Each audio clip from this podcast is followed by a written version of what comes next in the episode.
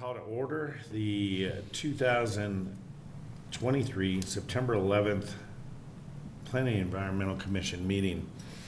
First item on our agenda is PEC item 3.1, which is request for review of a prescriptive, prescribed regulation amendment pursuant to section 12-3-7 amendment, Vail Town Code to amend section 12-6I Yes. Housing H District to change the development review process and standards. Planner is Greg Roy, applicant is the Town of Vail. Um, Also represented by Dominic Mauriello and the Mauriello Planning Group. So who is doing our presentation this afternoon? So I'm going to turn it over to the applicant. Um, As noted, we were looking at some changes to the housing zone district as far as the standards inside that um, language. Uh, As this meeting is not requesting a recommendation at this time, it is really an introduction. We did not provide any analysis of the criteria. Um, And we will turn it over to the applicant to kind of introduce the project as well as walk you through what is being proposed. Great. How are you today? Good, good afternoon. Dominic Mauriello here with the Mauriello Planning Group. And uh, I've been hired by the town and the Vail Local Housing Authority um, to help them uh, write some uh, regulatory reforms uh, within the code. Um, And we've been working sort of side by side with the community development um, so that we're sort of working, bringing this forward as a team. Um, And what you're going to see here today is kind of a first of probably a series of amendments that are going to occur. We're looking at um, other sections of the code, um, such as design, design standards, design guidelines. Uh, We've already even talked briefly, and you'll see it at your next meeting, we've talked about the retaining wall heights that you guys um, often see as a variation uh, or as a variance uh, when going through some of the housing projects. Um, There's some other regulatory reforms that'll probably um, be sort of started by the town council, um, but they'll be targeted more at staff process, things that aren't in the code, but it's really how, or they might be in the code, but they're more regulatory in terms of the, the steps that you go through from the day you submit your application um, to coming out with an approval on the other side, and what happens in that sort of process and how long does that take. And so we'll be coming back um, in the near future with some additional amendments. But what we're here to talk about today, uh, quite specifically, is, is some revisions to the housing zone district.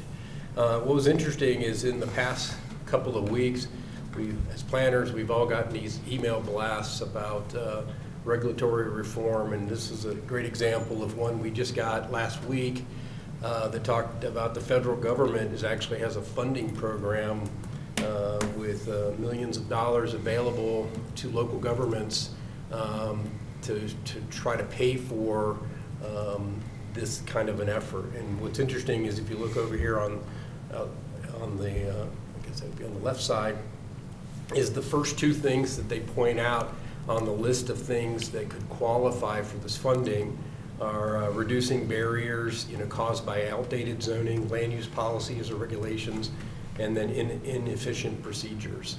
And so it's not just the town of Vail that's doing these things. You've already heard about things that are happening at the state level, but the feds are, are pushing this as well. So this is a, a pretty big effort, and it's because uh, a lot of the zoning codes that exist around the country are all sort of born out of um, what was the model land use code or the model zoning code that came out uh, like in the 50s. And so if you go and read some of those recommended, um, you know, zoning codes from back then, you know, you can, you can see elements of it in just about every code that you read. Um, It's sort of the basis of a lot of, of the zoning codes that you see today. Anyway, I just thought that was interesting, and I just wanted to throw that perspective in there in terms of, you know, what other people um, are looking at doing. Dominic, let me just do a little housekeeping. Just for the record, let's note that uh, Commissioners Rediger and Jensen are absent from this meeting, will not be attending, and we do have Commissioner Hagedorn here um, at this time. Thank you. Um, So um, the town council has existing policies. We talked about this last week when I gave you guys the update. Basically, they passed a resolution in 2018 that talked about doing some of these uh, reforms, uh, breaking down barriers to achieving housing and addressing land use regulations and process and some of those other things. And what we're trying to do is, you know, the town's wanting to treat uh, housing more like town infrastructure as a necessary thing that needs to be there. And then as part of that, recognizing that the private sector brings a lot to the table to be able to address housing. And so partnerships with uh, the private sector. And, and so those are some of the policies that they put in place that said, hey, we want to recognize, we want to make it easier and more attractive for the private sector to get involved um, in this uh, addressing of the critical housing need. Um, And then, as you know, uh, in 2023, there was a new goal put in place to to double the supply of deed restricted homes um, to 2,100 homes in, uh, in the town. Um, And then most recently, just last week, we went to the, the town council to talk to them about, again, all of these policies that we're talking about, uh, addressing not just the housing zone district, but also including the housing zone district. And they basically expressed their uh, strong support for moving this effort through, getting your comments and recommendations, uh, and then bringing something to the town council um, specifically on the housing zone district, but on all of these um, issues. As we talked last time, uh, one of the big uh, things that makes housing, could make housing more attractive to the private sector is, you know, removing regulatory uncertainty. You know, as a developer entering the process, and you, uh, you've probably heard uh, from some developers in the past about just the, the reluctance of uh, uh, becoming involved and the cost that's associated with bringing projects forward. And it's, it's no surprise that the town has basically had to sponsor and, sh- and shoulder most of these housing developments that are going on right now in the housing zone district uh, in order to reduce the risk that uh, would be shouldered by the private sector. Um, and so, again, trying to amend the housing zone district to make it more attractive, not only for public investment, but also make it more uh, uh, effective uh, or more attractive to the, the private sector.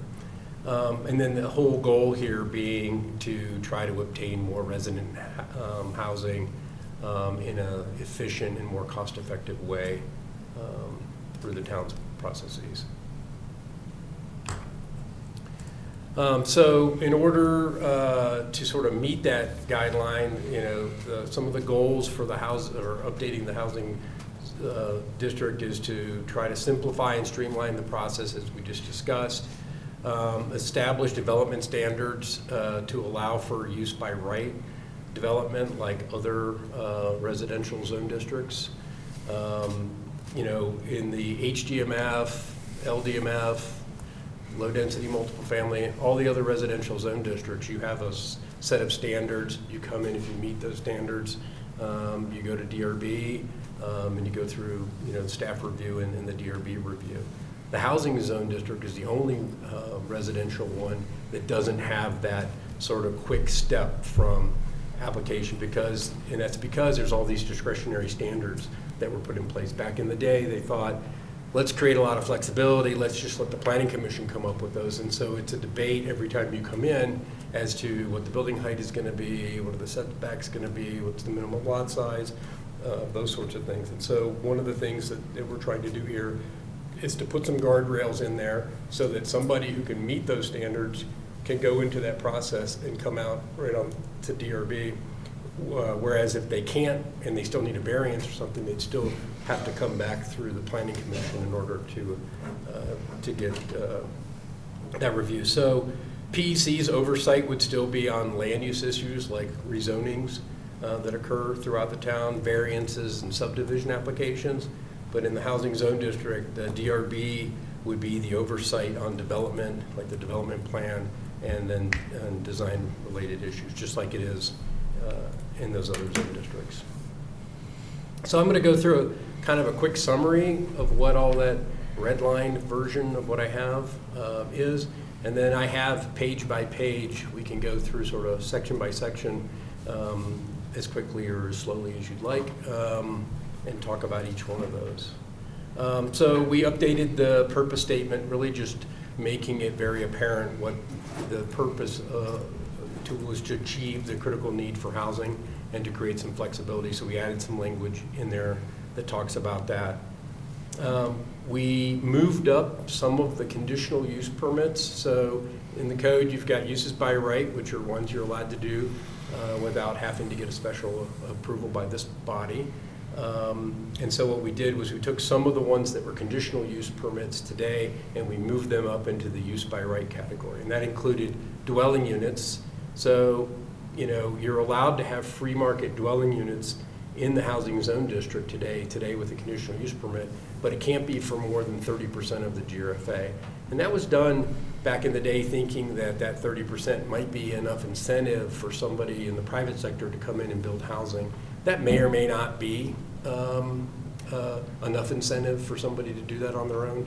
Uh, I think the real goal of the housing zone district is probably more to achieve workforce housing um, and not focus so much on that. But you do have at least one project in the town, which is the Lions Ridge project, that is allowed to have uh, thirty percent of its occupants be um, people who uh, don't meet the definition of a qualified resident. So basically, free market type residents in there. I don't know that they have any of those. Um, but leaving this in as an option would certainly continue to allow them to be conforming. Um, And then other things like childcare, parks, and public buildings, those are things that are sort of, uh, A, necessary things within the town, uh, but also things that we thought might be uh, better served as a use by right rather than a conditional use permit. They could also be listed as an accessory use. Um, If you thought that, like you didn't want somebody to just come in and build a childcare center in the housing zone district, um, I guess, and you wanted to make sure it was in combination with, uh, with a housing project, you could certainly kind of move that into the category of a- of an accessory use. Still sort of a use by right, but it would be accessory to the primary use, which would be, um, you know, the employee housing um, project. And then all the other conditional use permits uh, for things like schools and other commercial uses would still be intact the way they are today. So that if you want to do a mixed-use project that includes those, you'd still have to come in and ask for a conditional use permit, which would be reviewed by uh, this body. Um, So now that, in, the case of the housing zone district, if you're building within the standards that get established by the town council in the zone district, the DRB would be the review authority, and there wouldn't be a, a planning commission review for projects. And I know that a lot of people probably sitting in this position up here are thinking, well, sort of, you know, taking something away from us that we used to do, but it's really about trying to address the process. Um, and trying to uh, have it go efficiently through the project, process like you would in a standard residential zone district. Um, So again, as I pointed out, all the other zone, residential zone districts, actually including the, uh, the public accommodation zone district, which you could argue is more of a commercial district, um, you know, you go straight to uh, the DRB. So we're just kind of mirroring that with these amendments. Um, The DRB would still be able to vary from the 20-foot setback requirement um, using the exact same criteria that the Planning Commission used to use to evaluate that. And it's um, a little bit similar to the PA zone district where the DRB also has that authority to use that criteria to allow some changes in, mostly for underground uh, improvements, uh, like parking garages and those sorts of things. Um, So it's not totally out of character uh, in the zoning code.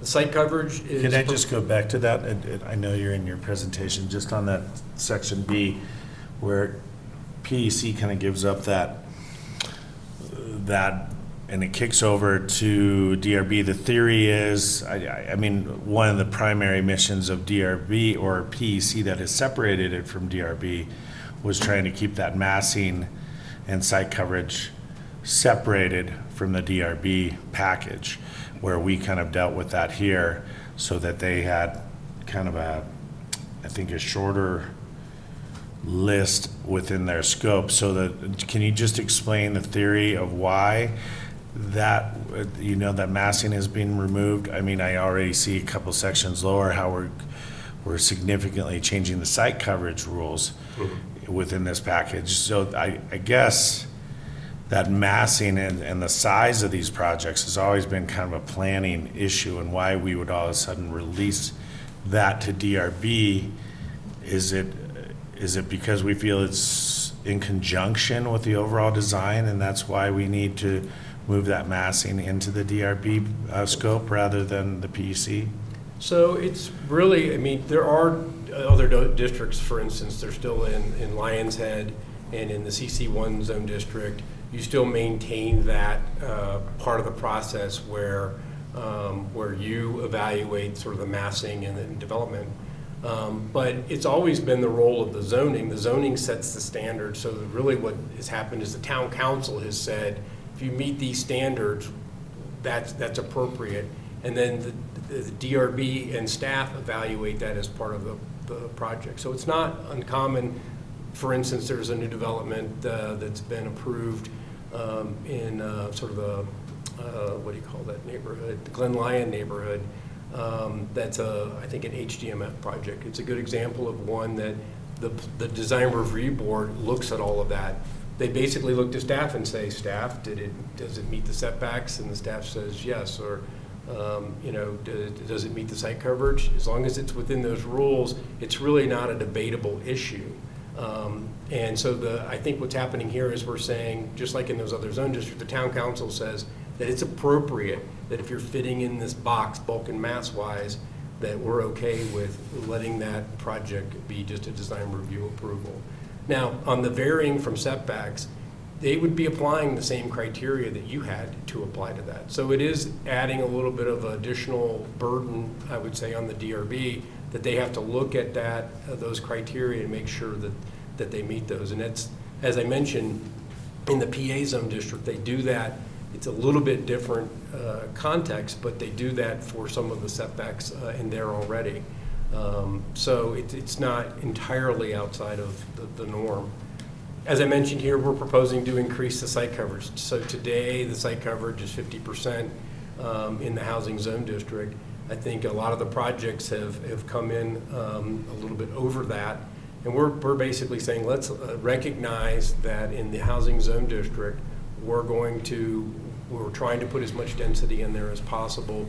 We're trying to fit, uh, trying to address the housing need, and so we're allowing for that seventy-five percent to allow a little bit uh, more. You, you may or may not think seventy-five percent is the right number, and you can certainly, you know, when we get to the meeting at the next, at the next meeting, you know, um, Well, It's a little bit of a trigger effect. You've, you've increased the site coverage by twenty-five percent, but, and then what, in reality, what you're doing is this twenty-foot setback variance is now kicking over to DRB in essence. And if you, uh, uh, so it's, it feels like a one or the other. You, if you're gonna take that seventy-five percent, you better be within your setbacks.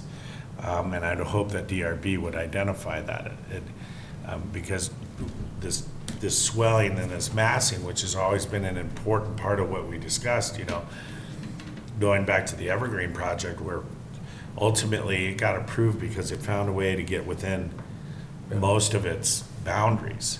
Um, and I, I, so in trying to, I, I just don't want us to create bear traps down the road by removing this level of scrutiny for PEC and, and dumping it into the design review.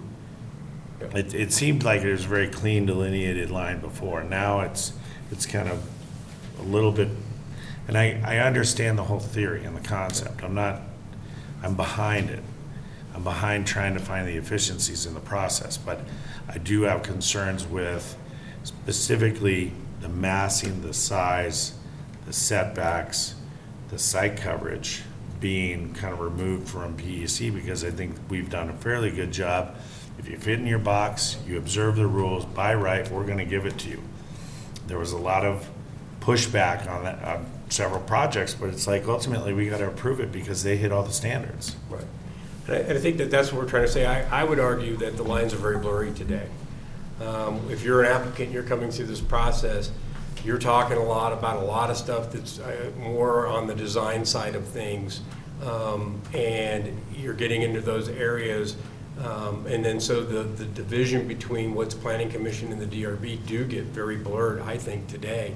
And I think here what we're saying is we're creating a little bit more of a structured line. And granted, it's people just like you that are volunteers sitting on the plan, on the DRB that are, have to look at that same criteria for setback. So if somebody comes in and they meet the twenty-foot setback, uh, then there's really no debate, right? There's their guardrail. If they're asking for some kind of a deviation from that, then obviously they have to apply that criteria. And it's not that one body is better than the other at doing that. It's just sort of saying, let's, let's, let's let them do that and, and take on that criteria and make this, the process that much, uh, you know, that much quicker. And then this falls in line then also with the next item, which is the minimum landscape area. We've uh, modified that from today, it's at thirty percent, and we've decreased that to twenty-five percent, and really just to kind of recognize, A, the site coverage issue, the amount of parking that you need, and then the need to, to create flexibility and allow for sort of a greater, uh, a greater uh, footprint for housing. The ones on, on this slide are basically new standards. So these are all the standards that, that the planning commission had discretion to set. And so what we're trying to do here is say, let's let somebody be able to come into the process and not have it be discretionary. Have some, you know, be able to predict through the process that I know if I meet these standards, that I'm likely to get approval. Obviously, there's other design review issues that need to be addressed. But so minimum lot size was always set, 10,000 square feet is your standard residential minimum lot size requirement. Um, So that's what we proposed there. Building height is one that I'm sure is going to cause some discussion and, um, um, you know, establishing a height at 70 feet with a sloping roof at 85 feet. Um, Again, something that would be allowed to be reviewed by, by the design review board through the process.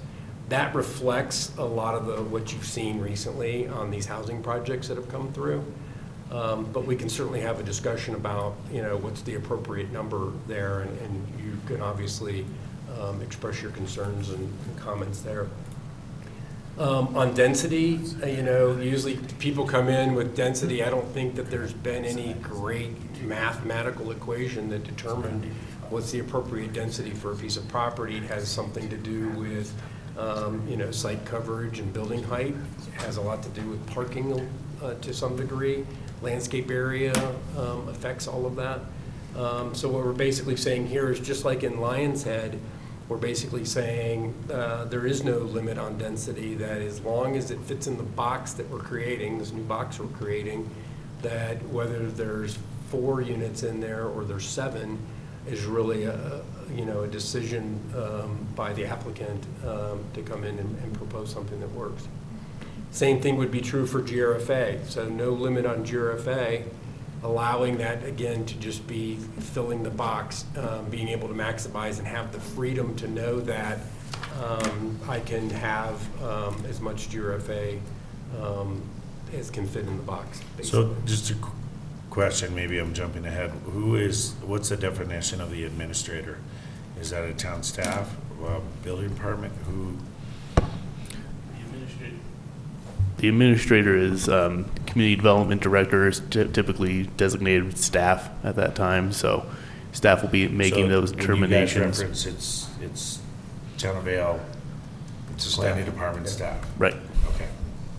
And that comes into play on the, on the next slide, which is uh, um, the mobility and parking plan. And this one's, you know, probably one of the more um, controversial changes that we're proposing here, in that um, what we're proposing in this section is to just have a standard of one parking space per unit uh, on the property, and how that gets divided up between, that's just how you come up with the, the number of parking spaces. It's not necessarily a parking space assigned to a unit.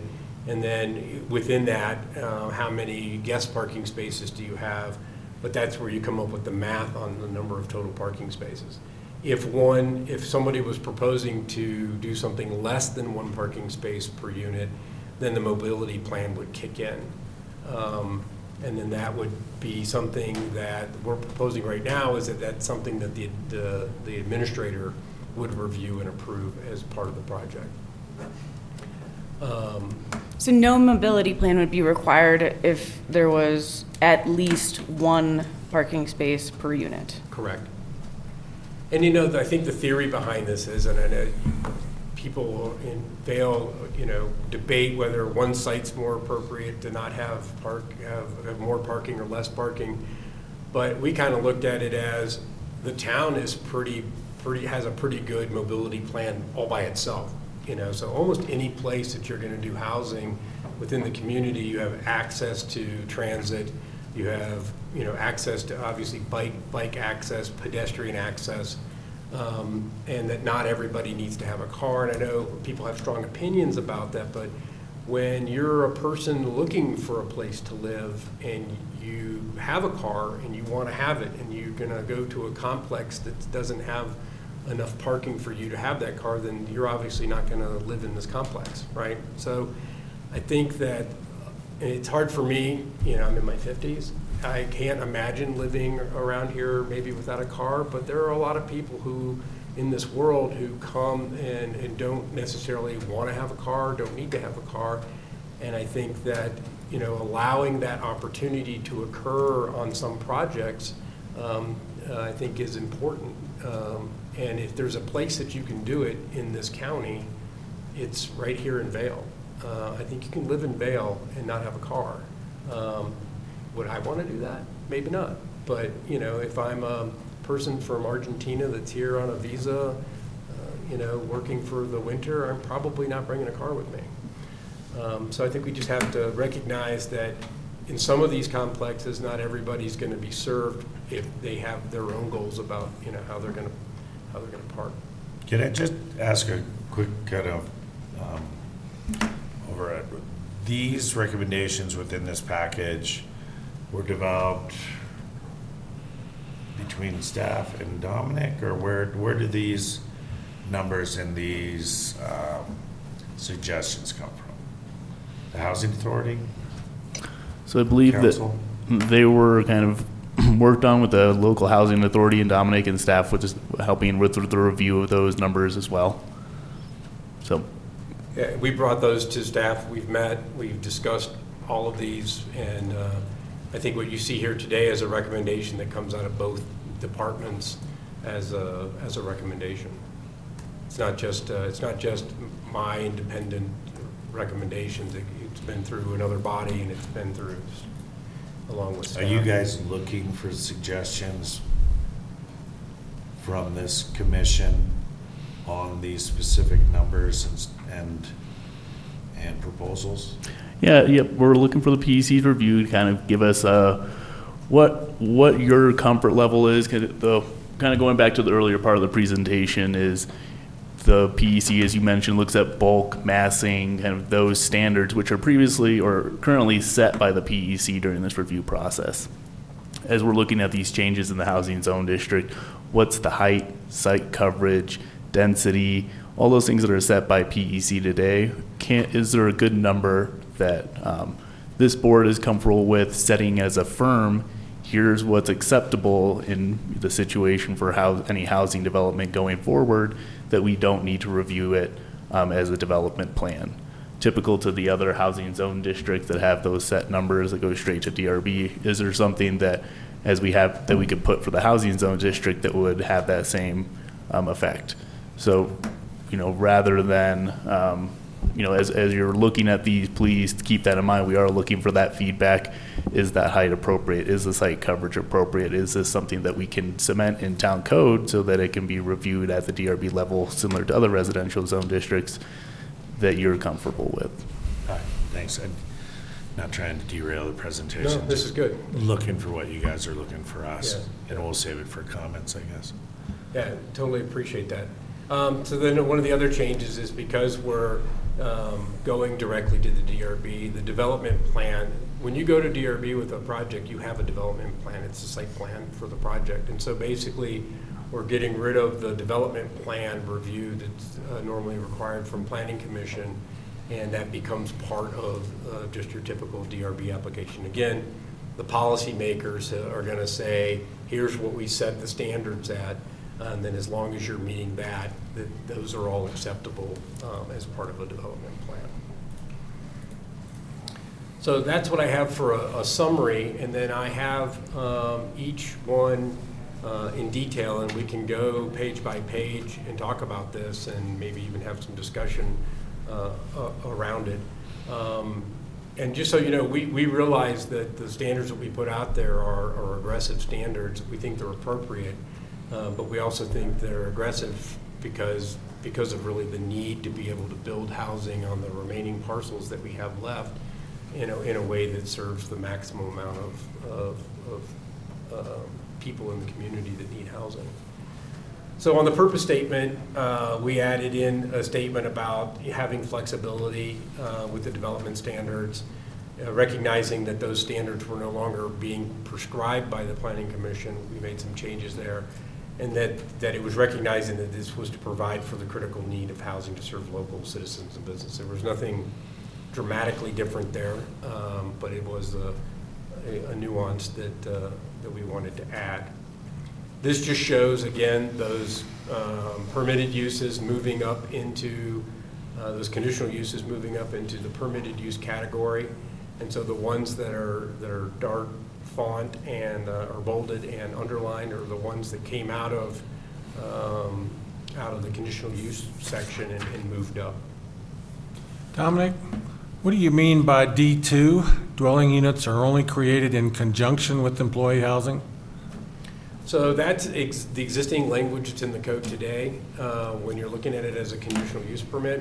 So that only, uh, so those dwelling units can only be done when you're doing, doing them as part of an overall housing project that includes deed restricted units.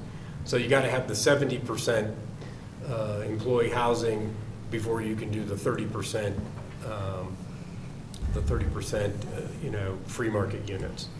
Um, So it- you couldn't just do dwelling units as a standalone use without it being in conjunction with uh, an employee housing project. That language maybe is not ideal, but we were just using the exact same language. And the thirty percent is the same as the previous iteration It's of the all the code. And the idea is they're just using market rate housing in theory to subsidize deed Right. restricted. Right, and we haven't seen that really happen Right. except in the one complex, so I don't know how important that is, but it's something that we should discuss. I know George has even questioned, you know, whether we should even have that thirty percent anymore. Should we just have it be hundred percent of workforce housing and, and get rid of the thirty percent provision? Which was the complex that used some of the market rate? Uh, that? Which, which which was the complex that used some of the Lions market? Ridge is the one, I think it's the only one. um, Boo Heights did have a portion of that in there as well. Okay. And it was, it's currently in the code too that um, it should be used only for the purpose of subsidizing the employee housing units. So we could maintain that language if we want to keep this in there. Um, It could also be added to the accessory use as well as permitted, since it is secondary to the employee housing units. So there's a little bit of, you know, where we could move this section or this piece as well. Yeah, all of those that we moved up um, from conditional use permits, I think you could move it into the accessory use category, because then that would make it clear that it was subservient to the primary use uh, on the project, and maybe. And that seems appropriate for something like childcare facilities, that's clearly not a primary Yeah. use. And in, in essence, no one's really gonna build a childcare facility, given the economics, you know, as a primary use regardless, so. Right. And Actually, maybe what we, you know, one of the changes could be is that it- you only have, the only permitted use is employee housing, and all those other ones, even A and B, uh, which, you know, bicycle and pedestrian paths, all of those become accessory uses. Um, It might make it really much more clear that you're not just building a childcare center, you're not rezoning the property to housing and with the intent of only building a childcare facility. Because the way it's written right here, the way we've proposed it, it- you could do that. Right. Uh, and Maybe that's not what we really intended to do. I think, excuse me, Go- I think your. D2, in o- in omitting all the existing language uh, created in conjunction with employee housing, to subsidize employee housing, compatible with, uh, I think you're losing a lot of the intent by just making that rather vague statement in number two. Yeah. Um, I, I'll get to my comments, but I, I agree with your accessory route Yeah. that we're losing the intent. It's cleaner because it shows your sole primary use is Yeah. deed-restricted housing. Yeah, I think it works, and I, and I don't, I won't speak for the planning staff, but I think that it makes sense from uh, sort of how the zoning code is used, um, that you could do that. Yeah, the only thing I would say on that is, you know, maybe bicycle pedestrian paths, um, something similar to that maybe would be maintained in the permitted uses. I'm just thinking if we have a vacant housing site that has some sort of adjacent to the right of way, we would want to be able to put a path through there if it makes sense. Um, and if there's no other use on the site and it's only accessory, we wouldn't be able to do that. Typically, we do all that in the right of way, but um, as I think about pedestrian paths, you know, going through that interconnection, maybe something like that could ma- be maintained as a permitted use. Yeah, I guess by that same token, you might have a public piece of property that has a public building on it, but then you want to do, you want to zone it to housing zone district to allow a big- a s- a chunk of it to be developed as housing. So maybe you do want to allow the public buildings. I don't think there's a, a lot of risk in that there's a whole bunch of people that want to build parks and public buildings, so I, I think you'd be safe keeping that in there as well. Right, But but certainly the dwelling units and childcare center could be moved to accessory. Yeah, I I think that could really work. Um, This is just to show that uh, the conditional use, and I, I see what you're saying now too, I see three and four are missing from there. That might just be uh, a Scrivener's error on my behalf. We probably should have brought that B, uh, three and four up into there. Um, That might have just been again, like a Scrivener's error on that.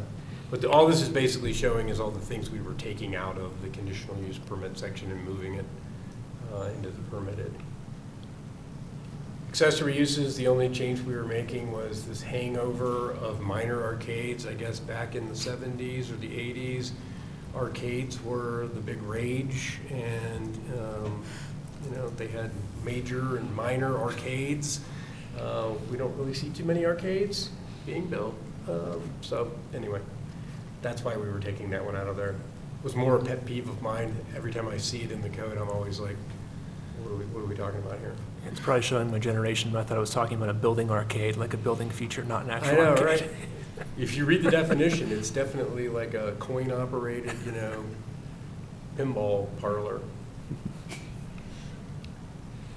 Um, Setbacks, so this section, the only thing that was changing there was who was the, the, the body that was reviewing a variation from the setbacks requirements, keeping all the same uh, standards in place, um, but just having that be, um, uh, be reviewed by the design review board.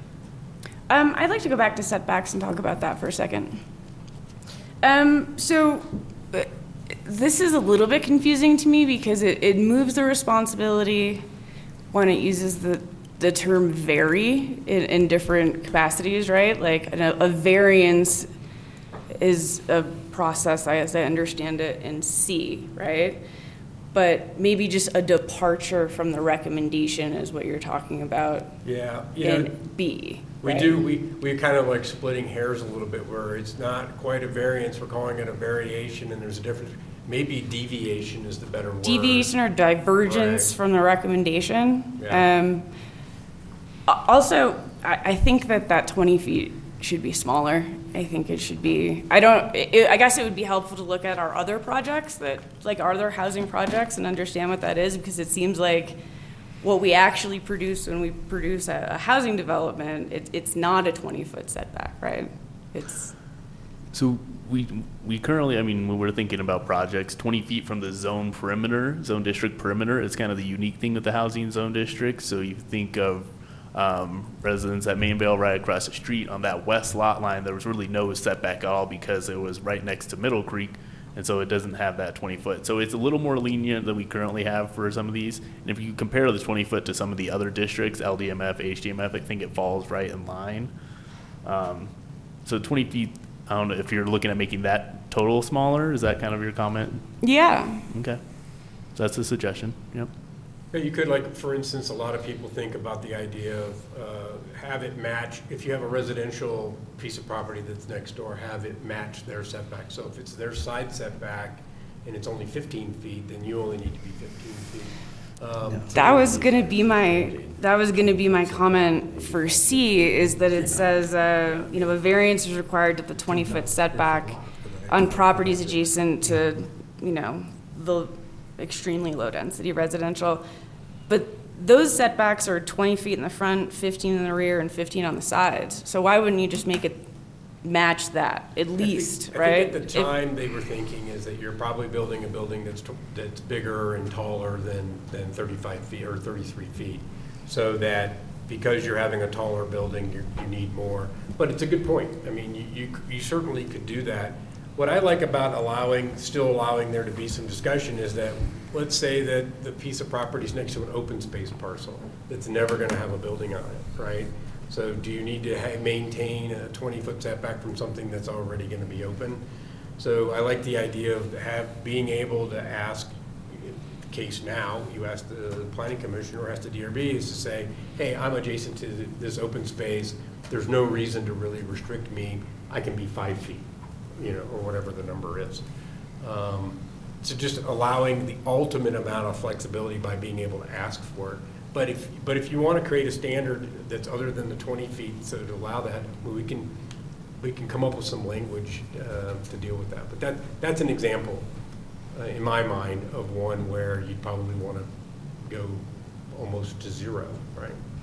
Yeah, I, I mean, I think that specifically for C, it should at least just match what HR, single-family residential, residential, I primary, just, I, secondary. I, I will beg to differ. When you're talking about a roof line potentially at eighty-five feet as opposed to a residential roof line at, like Dominic said, if you're gonna have a building that's within that twenty-foot setback and you're going vertical with it, it, you have to have that airspace, just for shading and everything else. It's a completely different thing when you're looking at residential space and you have that setback. I, I, I, But wouldn't that come into play when we do a re- a zoning consideration? Typically, we wouldn't have site plans and building forms at rezoning. You'd be looking at the lot and kind of its surrounding neighborhood. So you wouldn't know kind of what the height is. The idea is when we set these standards, you would be able to know what the maximum would be in the setbacks and everything when you're looking at rezoning a property, but you wouldn't know the specific development idea. But, uh, so if it's, does the five feet make a big difference? If it's fifteen instead of twenty next to a hillside residential? That's a bad example, but. I, I think it makes a big difference. But we can save that for comments that just, yeah. Site coverage, here again, is the language uh, today that has it at uh, fifty-five percent. I think I might have had a another error in there, I think I said fifty. Uh, But it's fifty-five percent today, and we were going to seventy-five of total site area. And then it says, at the discretion of the Planning and Environmental Commission, site coverage may be increased if seventy-five percent of the required parking spaces are underground or enclosed, thus reducing the impacts of surface paving. Um, and we were sort of taking all of that, um, language out of there and just going sort of with the straight standard. Um, So that's why you see a lot, that language struck there. And, and again, we're asking for twenty percent more than exists today. And I think that that's in recognition of, of what a lot of these projects, um, tend to come in at. Maybe, maybe if, uh, if staff knows offhand what some of these other projects are, could give you. I think we've seen, I don't know off the top of my head what the percentage is, but I don't think we've seen anything really bumping up to that fifty-five or- or more where they needed to go to get that reduction or the increase up to seventy-five percent. Um, as we think about this number too, it kind of makes sense to bring in that, that landscaping number that's being proposed to go from thirty to twenty-five percent. So if you have a landscaping, uh, minimum at twenty-five percent of your lot, and we're increasing site coverage up to seventy-five, you're still gonna have to have room for parking areas, drive aisles, sidewalks, anything like that. So you're really not gonna be able to see seventy-five percent with that minimum landscaping as well as the necessary kind of parking area in there. So, um, when we look at that number, trying to picture what seventy-five percent is on a lot, when we're talking about just building as well. Yeah, I mean, to do that, you would really have to do, all of your parking would have to be structured. Right. And then some, really. because you still have driveway coming in. Right. Do do you not know what Timber Ridge is off the top of your head for coverage? Timber Ridge, I believe, is closer to thirty-seven, I want to guess. It's pretty decent size lot in general, we're thinking about it. And with all the, the drive aisles and parking that's in there. Because we're really just looking at the building footprints. And if we're thinking about residents at Main Vail as well, I think they were down in the thirty to forty range percentage as well.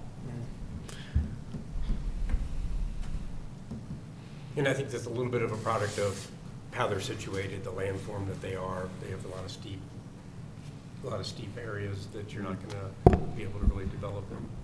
So how did you come up with the seventy-five percent site area? Really, it was just trying to bump that up uh, to allow more flexibility. Um, It may, in fact, you know, there might be a number less than that that's more appropriate, but it wasn't really based on too much science. Can you just give me a refresh on what site coverage includes and does not include? Sure. So site coverage is the building footprint is is the majority of it. Mm-hmm. The only thing that adds to site coverage is if you have an eave on that building that extends more than four feet. So we always say you get the first four feet free, and then we charge you after that.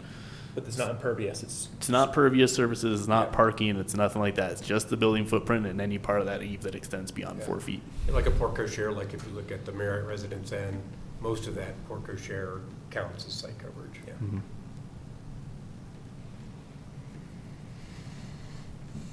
Right? You can think about it. And then as we talked about, taking the, uh, the thirty percent uh, on landscape area and dropping that down to twenty-five. And this is probably the more critical um, of the two in terms of making a change and and allowing for some flexibility. I think that this is an area where you've seen other site plans where it's tough to meet the, uh, the thirty percent. We took the second sentence out of there. There's sort of like, um, you know, forty percent of the, or sixty percent of the zone districts have this um, thing that talks about the size of the landscape area to be able to qualify and have, and then the other forty percent don't have that. Um, and it's a really cumbersome way to calculate landscape area, because then you're looking at every little island. So your desire to create a little landscape island in a, in a drive aisle, you may not be able to do it because it- you won't want to do it because it's not going to count towards your landscape area. So you're sort of having a design impact on how somebody lays out their site. And so um, in the most recent zone districts like Lionshead, which is 20, 20 years old, um, you know, people have gotten rid of that standard. And so I think we were all kind of in agreement that it's a hangover from something that we probably don't need to, uh, need to control.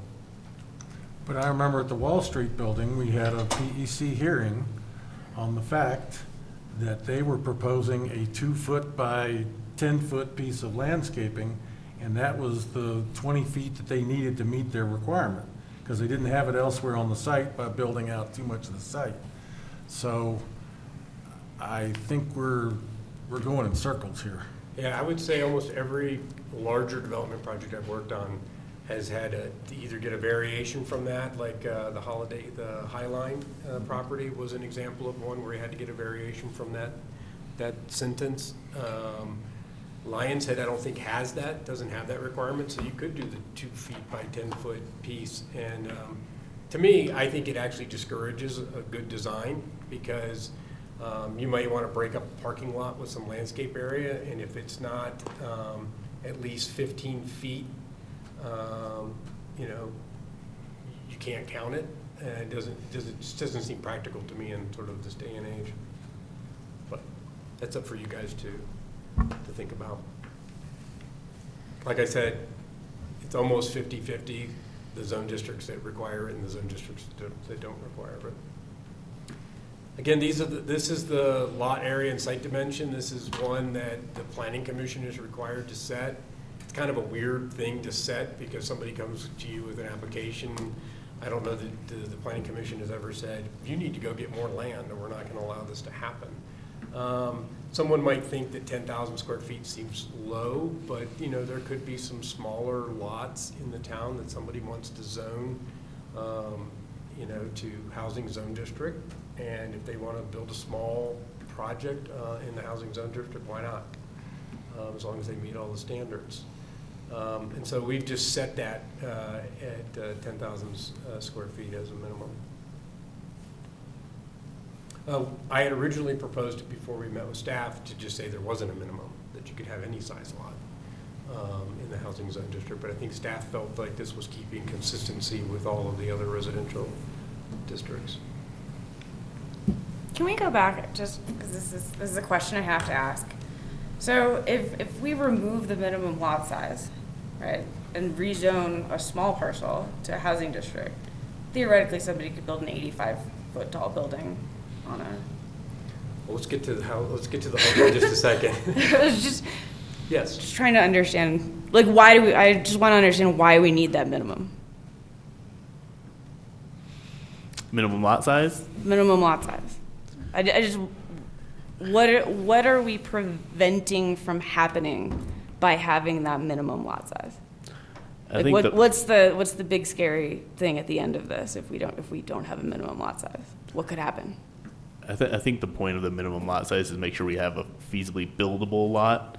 That we're going to have something that's of substance being built on there. I think when you look at kind of what our other zone district minimums are, fifteen thousand square feet to subdivide. So when we're thinking about the minimum in the housing zone district, we also look at this for subdividing parcels. So rather than having, you know, one lot, well, four lots of twenty-five hundred square feet, we have one of ten thousand that has forty units on it. So it's kind of more of just the buildability of it as well as how it's parceled out. Do we really want to have a bunch of really small lots or just one lot that has a condo on it, kind of with individual units inside there? Because it also gets to our development lot standards. So if you have a twenty-five hundred square foot lot, then you have twenty foot setbacks on either side that may be varied or may not. Ten thousand seems much more buildable. It also comes, it's more of a, uh, an idea that, like, if you were out and you had vacant parcels throughout your town and somebody look, was looking to pick a zone district and, and zone their, rezone their piece of property, you know, how many lots could you get in there, right? You know, that kind of determines, uh, by having a minimum lot size, it makes sure that all the home, all the lots, like in a single-family type subdivision, are, you know, sort of the same size. And it's a good point, then you, you know, if you didn't have a minimum lot size, in theory, somebody could, could zone some property, housing, and then come in and propose to build one thousand square foot lots, right? Um, And have a plethora of them, so I think. Yeah, it- how do you deal with setback and everything? I mean, it, You just wouldn't be it's able a to do it. domino effect. All, I mean, yeah, the ten thousand square feet, but then all of a sudden you get into your setback, your site coverage, your landscaping, there's, that, that footprint closes down so quickly after ten thousand, having dealt with this in Minturn, which has a five-foot setback. And it, it just closes down way too quickly on you. And, and the feasibility of the project, I like the ten thousand square foot minimum because yes, it does encourage someone maybe picking up a few lots, creating a better project rather than these postage stamp opportunities. And I, I'm not sure we're gonna start zoning, you know, the tiny homes here. So I, I, I do agree with this minimum. But 10 10,000 square feet is like almost a quarter of an acre, right? Mo- most of our most of our residential lots are smaller than that, right? Particularly in West Vail. I would say, ten- I think most lots are probably bigger. I would say that looking at what you guys were doing in the West Vail thing, I would say you maybe have twenty percent or fifteen percent of lots that are less than ten thousand square feet. Yeah, and the master Okay. plan that we were dealing with, we only had a few that were ringing in at Yeah. like sixty-two Okay. to seven thousand. Yeah. And they were these old school, like Geneva, or, Air- you know, these little old school kind of weird shaped lots, and I just, yeah. I- I That's feel- why that's why this is kind of sticking with me though, is because where we have those small lots, that's the last of our residential housing, right? Is there a connection with that? That's because they haven't been able to redevelop due to non-conforming lot size or, or unit numbers. So it's less that it's a desirable building situation, more of just a factor of the zoning and how that affects those small lots. And hopefully the West Vail zoning, once it gets adopted, if it ever gets adopted, um, will help, help cure some of that. And somebody could still come in and ask for a variance from that. So if there was a lot and somebody could demonstrate that, hey, this is a nine thousand five hundred square foot lot and it seems appropriate, they could come to the planning commission and ask for variance from that requirement.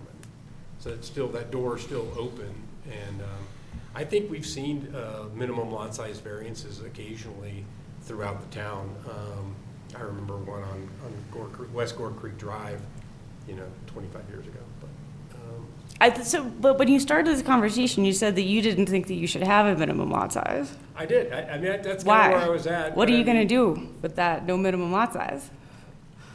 It does bring up a good point, though, in that, okay, let's say that I come in and I want to rezone my 25,000 square foot lot to housing, and I want to divide it up into like these little 2,000 square foot lots, they'd literally be allowed to do that. It might not be all that appropriate.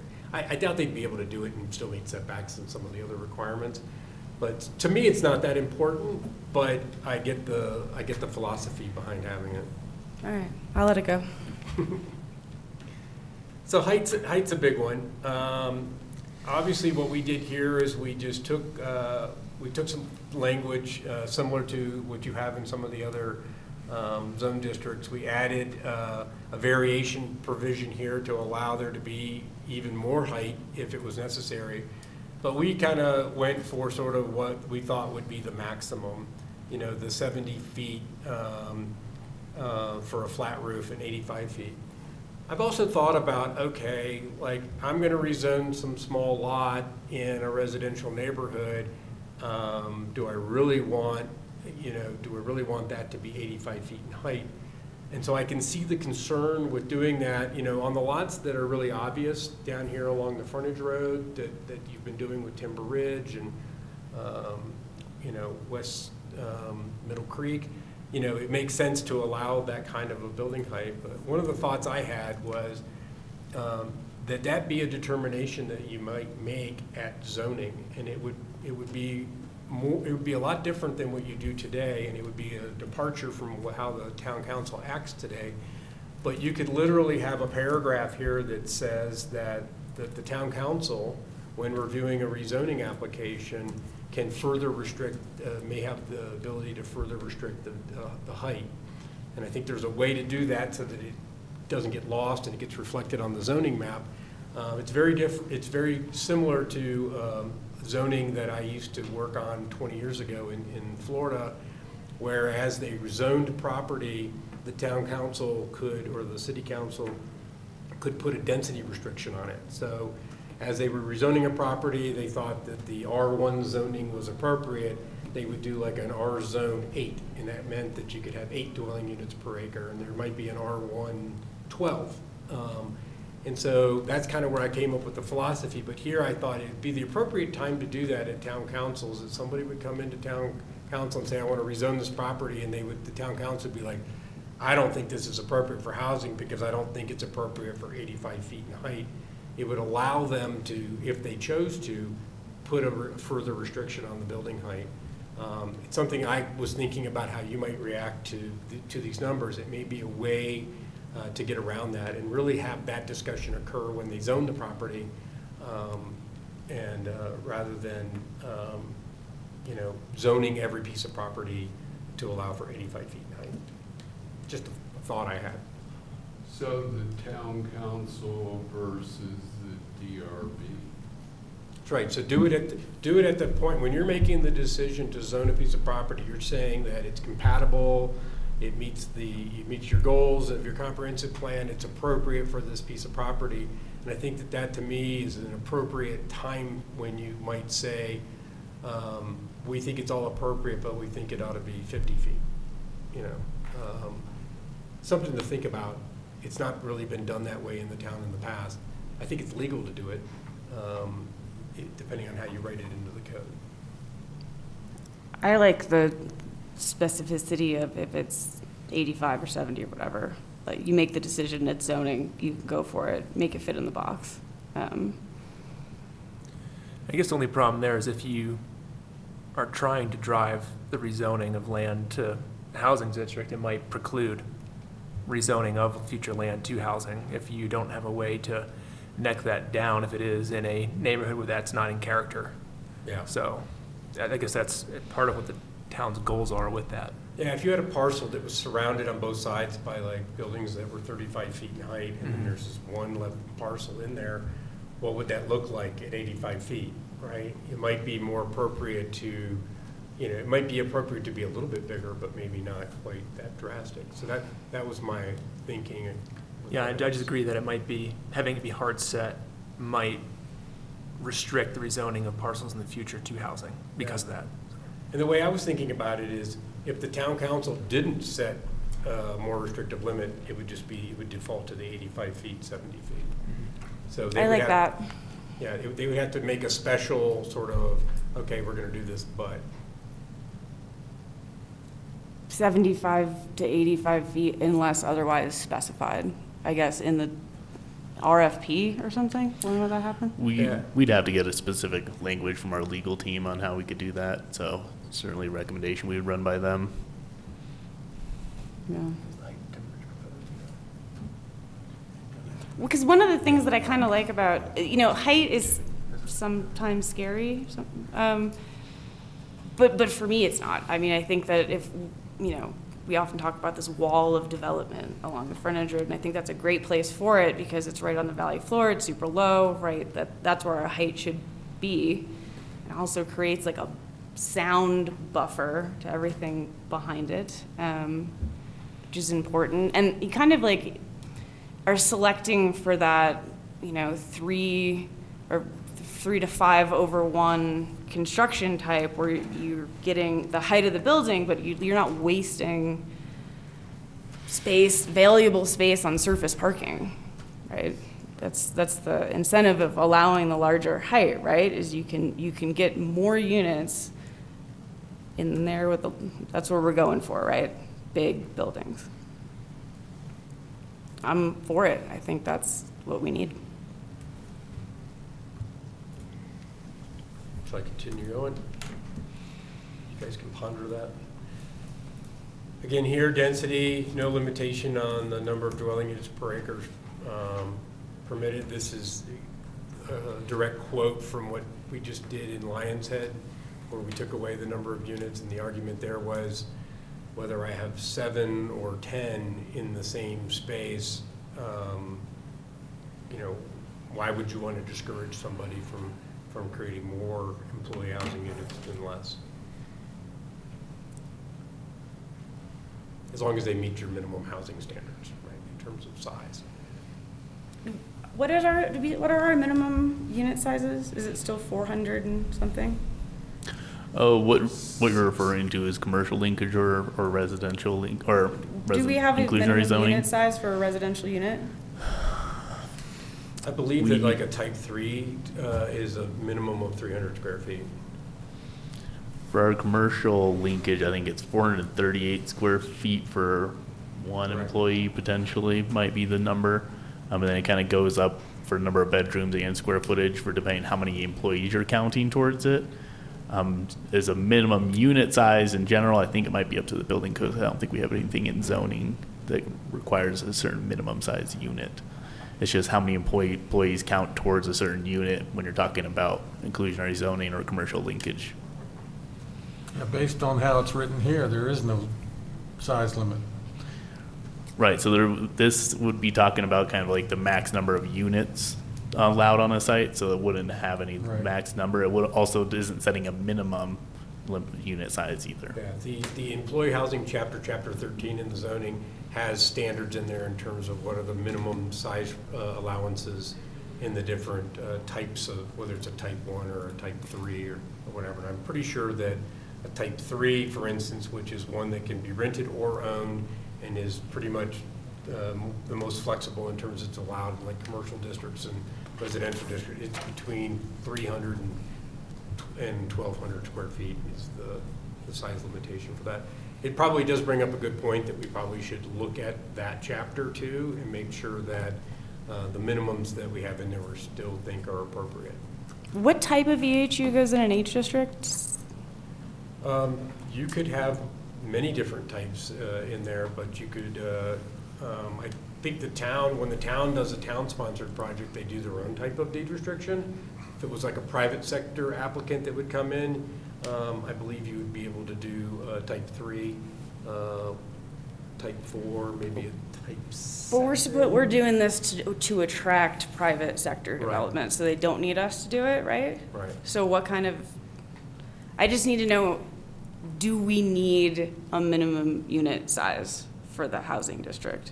Would that be beneficial to us? Would it be repetitive? Is it not necessary? I don't think it's necessary because you're tying one parking space per unit and at fifty-two thousand per parking space now? You're not gonna see three hundred square foot units, you're gonna see six-bedroom units. Because that's what reduces your parking. So nobody's gonna build 500, 300 square foot units if they can build 100 1250s and only have one parking space, so. Yeah, but on a small site, you might have somebody who might do a couple of three hundreds and a couple of a thousand square foot. You're still tying it to the parking, so. It's true. I played this game a lot. And I think the building code, building code, I think, has a minimum 250? Oh, I wouldn't be able to speak on the building code. I apologize. Yeah, I think there's a minimum size in the building code for, for a unit. Yeah, I so- think what I was saying, Robin, was that we can go back and look at, are we, there are some minimum sizes in those different uh, types. We can go back and look at those and see if those are appropriate and, and address those as well as part of this whole effort to. Well, I clean up I the code. think of it in one way is, you know, typically in a, a normal market, um, like the market would dictate those choices, right? If you create a unit that's too small or doesn't have enough parking, then that unit wouldn't be saleable. And, but in, in this very unique situation, um, I don't know, somebody, somebody said it, um, you'd buy a three-wheeled car just because that's, that's all that was available. Um, and so I just want to know, like, do we need to put some quality of life safeguards into the housing district up front, or do we not need to do that, right? Does it need to be a minimum unit size or a maximum unit size? Does a size? three-wheel car only need a .75 parking spot? Yeah, Okay, just I mean, I've always felt that because of the commercial linkage unit sizes, that should be a standard that applies throughout the town, mm-hmm. rather than making it up as we go along. And that's kind of what we did with West Vail multifamily. We put that minimum unit size when we were talking about doing minimum unit sizes. That's kind of what we did with the parking was the four hundred and thirty-eight. If you remember, we were proposing that part. And it- Exactly to your point, Henry, make sure we're being consistent when we're talking about some things through town. So especially if someone wanted to use one of these as, as a commercial linkage, you know, then it would qualify under that minimum size. They'd have to buy 1.3 units.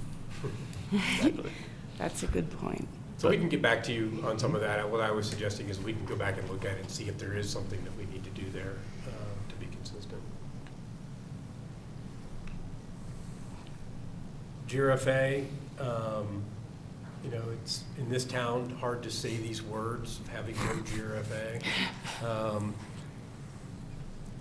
You know, used to be the theory, and I don't really think it ever played out, was that if you limit GRFA, you'll end up with more creative, uh, more creative building designs, because it'll cause you to have to suck it in and push it out. I don't think that really ever came out. I mean, there's, you know, there's some boxes around town that were built in the eighties that, that make that theory not work out so well. But that was one of the theories, but uh, again, it's just another massing and bulk control that we're basically saying, let's get rid of that and just rely on the other standards.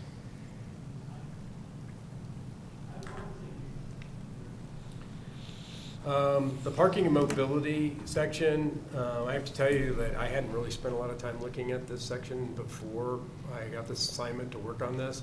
And I was kind of blown away with the amount of, of all the regulations you have in the town code. This one seemed to have been spent a lot of time working on it. It had a lot of elements in there. Again, here what we were proposing to do is say, and this basically came out of discussions with staff, that it seemed like sort of the accepted parking space per unit was kind of landing in the range of one parking space per unit.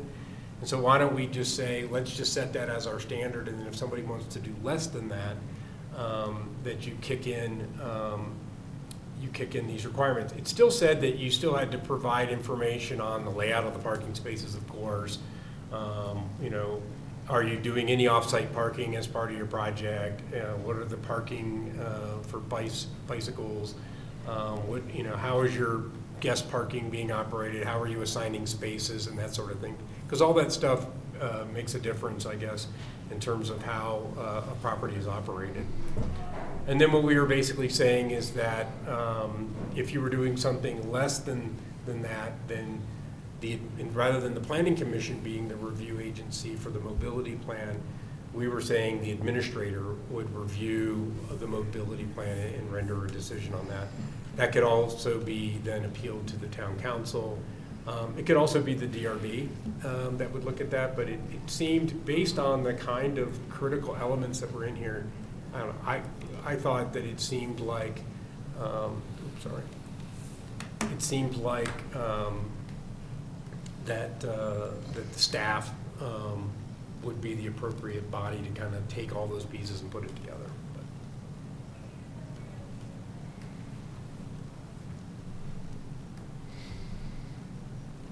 Then, uh, this is the section. Sorry, can we go back up? Yep. Um, so, I don't know where, this was just in my notes. It, it refers to two, twelve, ten, six, parking and off-site joint facilities. If you follow the rabbit hole down of of what should be, um, prescribed, it's somewhere in our code, twelve, ten, six, apparently. Um, says that off-site parking or jointly used parking facilities would be approved by the town council if located within 300 feet of the use served. I think for the housing district, that should be flexible. If there's off, an off-site parking or off-site vehicle storage location that's identified by that project as far away as the airport, I mean, I think that that, that should be acceptable in the housing district specifically. Um, I don't know why, That's a good point. uh, uh, why not? In the housing district specifically is because your, you know, your housing is tied to your job, right? And so if you sell your car to get the housing, to take the job, and then you lose your job, and then you lose your housing, it's gonna really suck if you don't have a car. So if there's, if there's an opportunity, if somebody forward-thinking can figure out an off-site storage location, this could tie into our peer-to-peer car sharing opportunity down the line, if that ever materializes.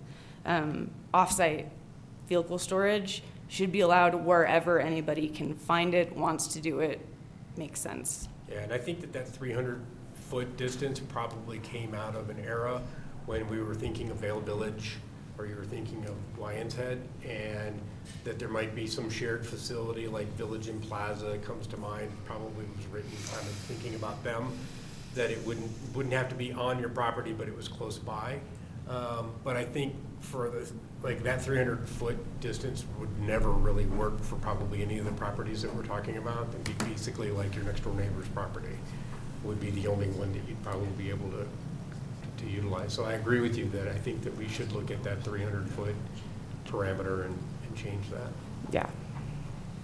It has come up in recent years with projects in the village.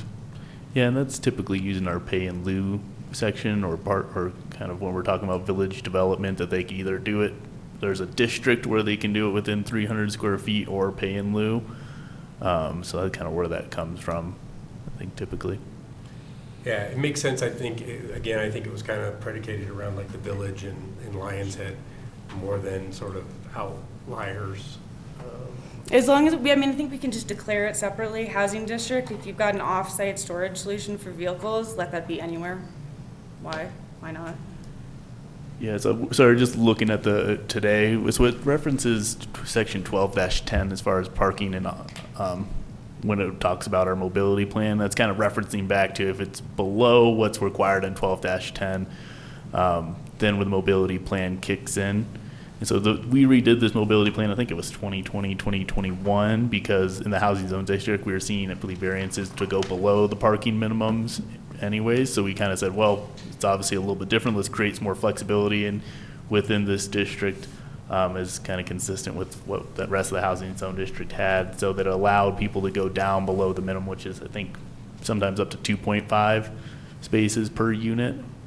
Um, and they kind of brought it down to if you're providing all these different items as far as bicycle, bicycle storage, a transportation, or a uh, trying to think of the right word for a study, a parking study that shows you can utilize less spaces, then it was, that flexibility was built in with this parking mobility management plan.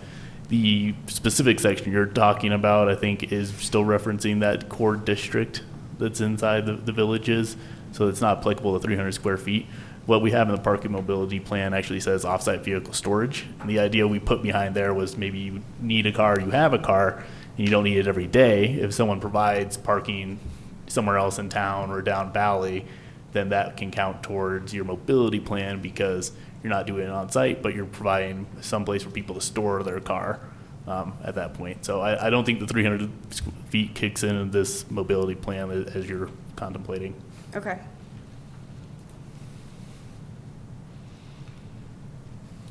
Uh, Location of business activity, we weren't making any change there. This was really just dealing if you had a commercial operation and you can't put all your stuff out on the sidewalk for sale. Um, The other section um, was basically this uh, 12, uh, 6I, 10, uh, were the other development standards prescribed. And again, so this is just taking out um, those ones that the planning commission was determining, so just deleting those out in exchange for having a codified standard. Um, The development plan um, requirement, which required, you know, a hearing, it's basically the same thing as a site plan um, that you get, but the, but the, the planning commission was having to uh, um, make some findings and uh, about, um, sorry, make some findings about the suitability of the plan and its uh, um, compatibility with, you know, with the surrounding uses. So that would go away in deference um, to uh, it just being an allowed prescribed use within that district. Sort of back to the point of when you zone a piece of property to housing zone district, you're basically saying it's going to be this, and these are the development standards that are gonna apply.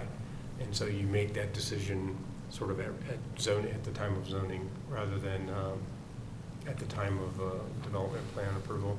Dominic, uh, go back, please. Uh, Bottom paragraph F, is the requirement to go to DRB picked up somewhere else? It is, it's just picked up in the, in the general code. uh, And then these were all of the, the, the plan requirements, and then these are the criteria that would have been utilized previously uh, when talking about approvals, you know, the building design, architecture, building improvements and activities, um, form a functional development plan, open space and landscaping, pedestrian and vehicular circulation, environmental impacts, compliance with the comprehensive plan. Again, some of those items would still be evaluated by the planning, by the DRB um, as part of a development plan approval. Others would be picked up in the rezoning effort when you rezoned it to, um, to housing zone district. For instance, like the compliance with the comprehensive plan uh, would be typically a standard that would apply at the, at the point of rezoning uh, versus a development plan application. Um, So I can go back to that.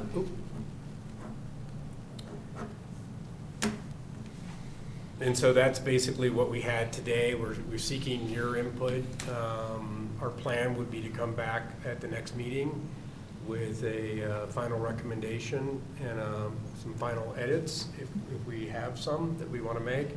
Whatever we come in with, obviously, you're, uh, have the ability to, to, to evaluate it, make a recommendation to the town council that it, you know, should be something as, as proposed, or something that you feel should be different um, than what we've proposed here. Um, So we certainly can go back um, and work on some changes if you guys have some specific recommendations.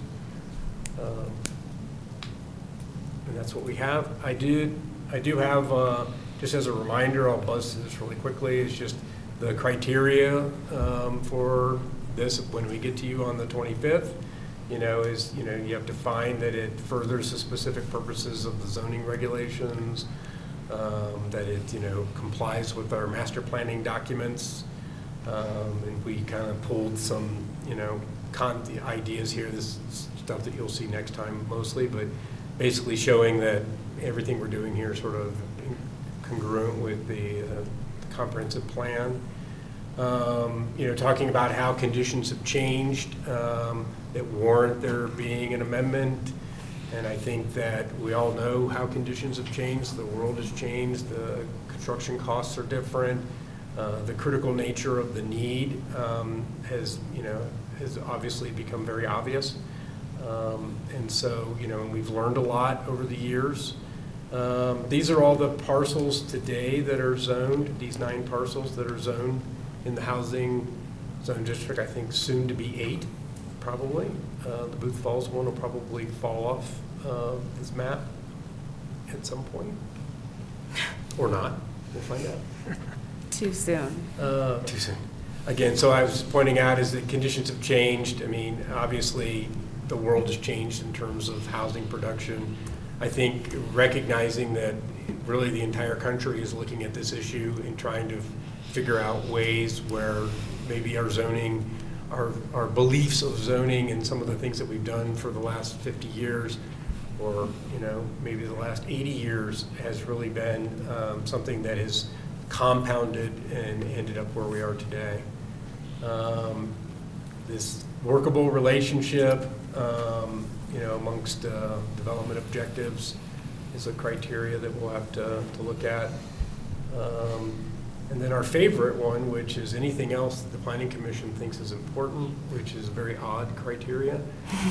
um, That uh, we might actually look at changing some of these criteria in the future too. Um, But that's it. So I just wanted to remind everybody that there is that criteria and that those criterion, and that we'll be back addressing those fully in our staff report, or they will be. All right, with that, we're going to uh, move to comment. Yes, we will see if there's anyone online wishing to give public comment. Please raise your hand. And we'll check and see if anyone has raised their hand. And is there, while we're waiting on that, is there anyone in the room that would like to comment on the proposal? No one online? There's no one online, so no comment.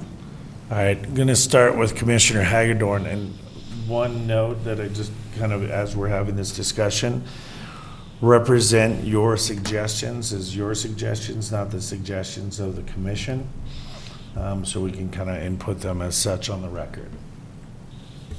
Sure. So overall, um, I like this effort.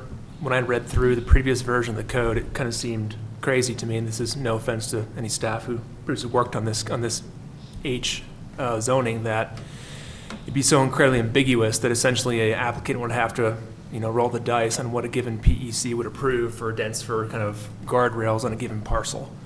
Um, And that result would change, given the makeup of a given PEC in a given year. So I think this effort to kind of codify and define what we expect in the housing district is important, and I'm uh, generally in favor of the process. Um, I do like the idea of changing some of those uses to accessory uses and making the primary uh, permitted or uh, use by right within this zone district uh, deed restricted housing. I think that more clearly defines the, you know, the intent of this zone district. Um, And it just closes, and it's a very fringe scenario, that someone would take a piece of housing zoned land and use it for a primary use of one of the other uses listed there, but it does close that door and uh, defines them as accessory uses. Um, Let me see here. Regarding the landscaping, uh, I support that elimination. If there have been multiple variances in the past that have been granted to that portion, when a, when a variance becomes the norm, in my opinion, it's no longer a variance, and there's no reason for it to be such in the code. Um, Two things that are maybe a little more concerning to me are regarding the setback. So it's my opinion that we should craft this such that the setbacks make sense, and that if, you know, there is a variance required, that really should come to the PEC. You know, if someone is working within the guardrails that we are setting out for the zone district, great. They can cruise straight through and go through an accelerated process with the DRB and not have to do a development review with the PEC. But if they ask, are asking for something different, that's a, that's a variance. And variances right now are within the realm of the PEC. I know there is the accommodation within the public, or there is the kind of, that is the one exception in the public accommodation district for a setback, but I think you mentioned that's kind of more in line with underground development. It's a little more restricted than I think the variance you're talking about here, which is just a general variance. And so I think that really does belong with the PEC for review. Um, The parking, I mean, you know my thoughts on, on parking in general, Dominic, but, you know, going below one per unit and allowing for that, it's slightly concerning to me. Um, you know, one parking spot per unit seems a minimum threshold. And when we're talking about this in the context of the Timber Ridge development uh, file that's coming through right now, you know, a lot of the comment on the PEC has been kind of that one unit, one parking spot per unit as a minimum threshold, and meeting that with a mobility mobility plan. So I think that's something that, or maybe needs to be reflected upon a little further, as those parking requirements. It just seems, I don't want to set this zone district up for failure and have projects that don't function because we allow for that. And on paper, it works great, but then in reality, it's, a- it's a mess. So, um, I'm also just trying to think about this in the context of what we're actually applying it to. And really, I think the only two undeveloped parcels we'll be applying it to are Chamonix uh, Parcel E and uh, Middle Creek Tract A. I believe that, is that correct? When you, when you exclude the redevelopment of Timber Ridge? Right, the, the unzoned portions of, or housing zone that are undeveloped, kind of that tract D, and then that Middle Creek tract A that we were looking at is lot four and five over there. Right. And so specifically regarding the height, that's where I think about, okay, maybe that height makes sense for those two parcels. Um, Could be even debatable whether that is appropriate for the Chamonix parcel E, given the height of the buildings in that area, because you have that parcel directly adjacent to single-family homes and the Chamonix townhomes, which are three stories. And so if you think about an 85-foot building being constructed on that parcel, that it may not, may not be appropriate for that parcel. But just, you know, that basically tells me that this is kind of a forward-looking zone district, right? And that it's only being applied to, to undeveloped parcels. And so we're really looking at maybe other parcels, parcels being brought into the zone district in the future. And I don't want to be, to kind of kneecap the zoning by having that height be an issue for rezoning in the future. And so I do think it's important to have a restriction possible from the town council, um, so that you, we don't end up in a situation where we've basically created this very niche zoning that then is not applicable to parcels in the future that are trying, you know, it doesn't work with future parcels, so. I know that's kind of a lot, but those are my main thoughts. Thanks. Thank you, Commissioner Hagedorn. I am going to go to my left to Commissioner Pratt. I think what you're doing is well-intentioned, and I, having been on the other side of the table, I wholeheartedly agree with the fact that we need to have defined entitlements at the start, uh, rather than an open slate, because then you are at the mercy or at the whim of that particular planning commission and/or council, who may or may not be there after April 1st or November 1st or whenever the elections are. Uh, That said, I think when you use the term filling the box, you are defining what you put out there perfectly. You have created a box that is 85 feet tall, setbacks 20 feet on all sides, and you're going to fill it up seven stories high. And I don't agree with that. I do not agree that the DRB should be in charge of variances. I think we should set the entitlements to a reasonable level. And if you want to go beyond that, then you need to come see us. I don't think DRB is set up for variances, other than the isolated cases you've talked about. So I think we should um, make the entitlements more reasonable. Uh, In terms of setbacks, um, uh, you know, every housing project has come in, uh, has honored the 20-foot front setback, but they've had a hard time with the side setbacks. And I would propose going to 12 on the sides and 15 at the back. And if you can't live within those limits, then you need to come see us. Uh, Site coverage, 75% is an awful lot. Every project we've talked about so far has been in the 30s and 40s. You're talking about doubling that. Um, I thought Timber Ridge was packed in tight, double that. Um, Landscape, I already talked about little pieces. I'll counter your comment, uh, Dominic, that a typical parking spot's 19 feet deep, so the 15-foot rule is not a hindrance. If you want to do two by 15 as an island between parking, works perfectly fine and counts. Um, In terms of parking, you know, I begrudgingly say that the one per unit works, uh, even though I'm skeptical when you get up to a six-bedroom. What I regret is that there's no defined standard for guest parking. It's all, well, we got two guest spaces for a thousand beds. We've got, you know, UPS spot over here, that's guest parking. I'd like to see a defined standard, um, whether it's .01 or .05 or some number that we all have to live by, um, so that everybody's playing by the same rules. Um, I agree with the accessory uses. Uh, Dwelling, uh, yeah, dwelling unit should be an accessory use that is there solely to support the housing and to help pay for it, reduce the cost. Because I think Reed will tell you that the, the biggest obstacle to getting employee housing built is cost. Uh, We're even seeing Timber Ridge creep up to, what is it, a million dollars for a unit? Yeah. Um, The word affordable housing does not apply in Vail anywhere unless you're getting HUD, HUD subsidies, which are impossible to get. So let's not talk about affordable housing, let's talk about workforce housing. And then we get to height. 85 feet is taller than Lionshead. Um, I did a little research this morning. The city of Boulder is 55 feet. Aspen's 52. Breckenridge is 35. Um, At 85 feet, if Chamonix had come in under these rules, you guys living in Chamonix would be living in seven-story buildings packed 30 feet apart like Timber Ridge is proposed to be.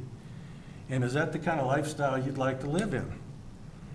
Uh, Booth Heights, Vail Resorts could have come in with 85-foot tall buildings on that site, and it's a use by right, and the council can't, you know, we went through the process and we limited who can appeal.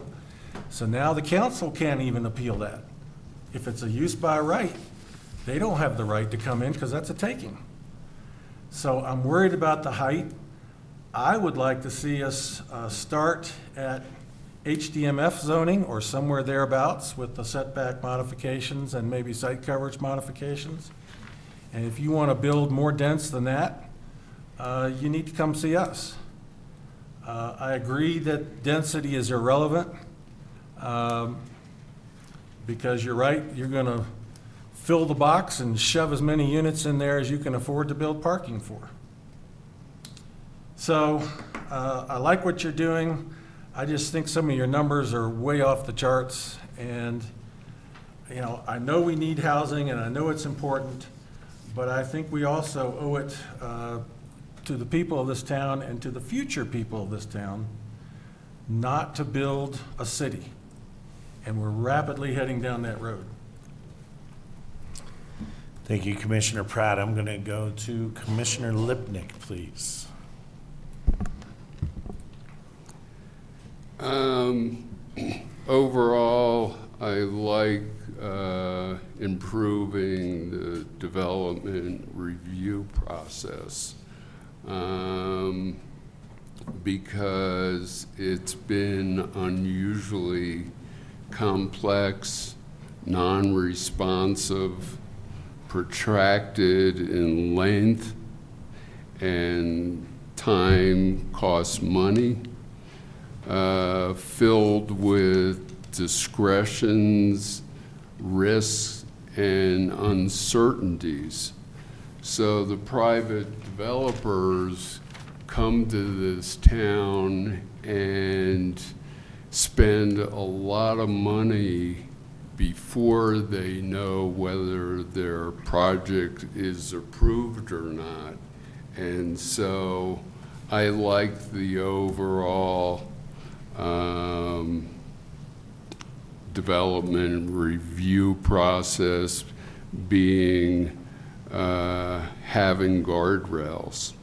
Um, And yet you're maintaining the safety uh, of the site um, by various codes. Um, And, you know, specifically, I think that, you know, defining accessory uses is important. Um, I, I feel that you're trying to simplify this process um, and by going to one board versus another board versus a commission, uh, that simplifies it. Um, and I hear my fellow commissioners saying variances are for the PEC to decide. And, you know, I'm okay with parking one to, uh, one unit. Um, okay with if there's less than that, the uh, project can go to an administrator, a staff person to work that through. Um,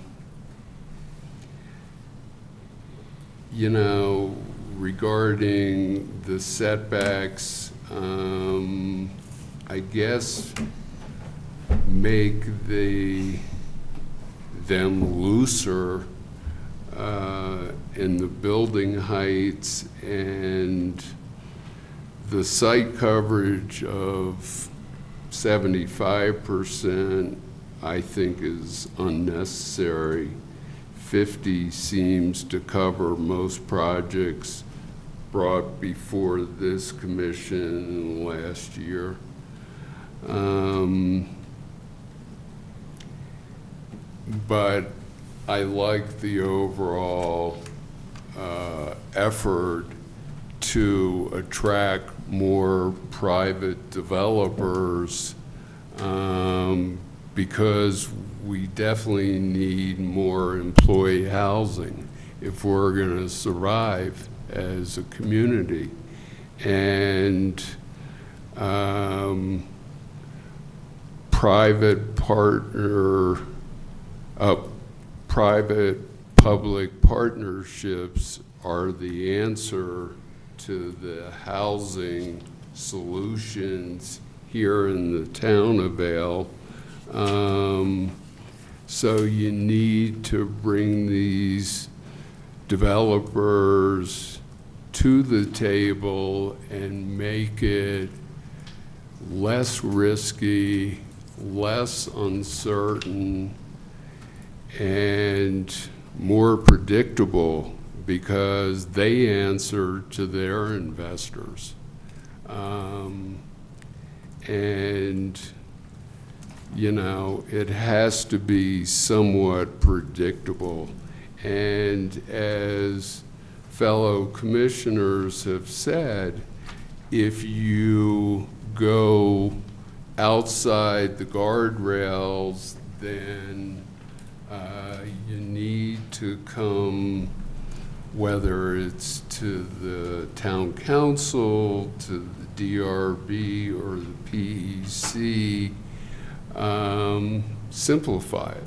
So, um, I'm pretty much in support of, you know, uh, guardrails and development standards prescribed for the housing district, um, just like they are for other residential districts.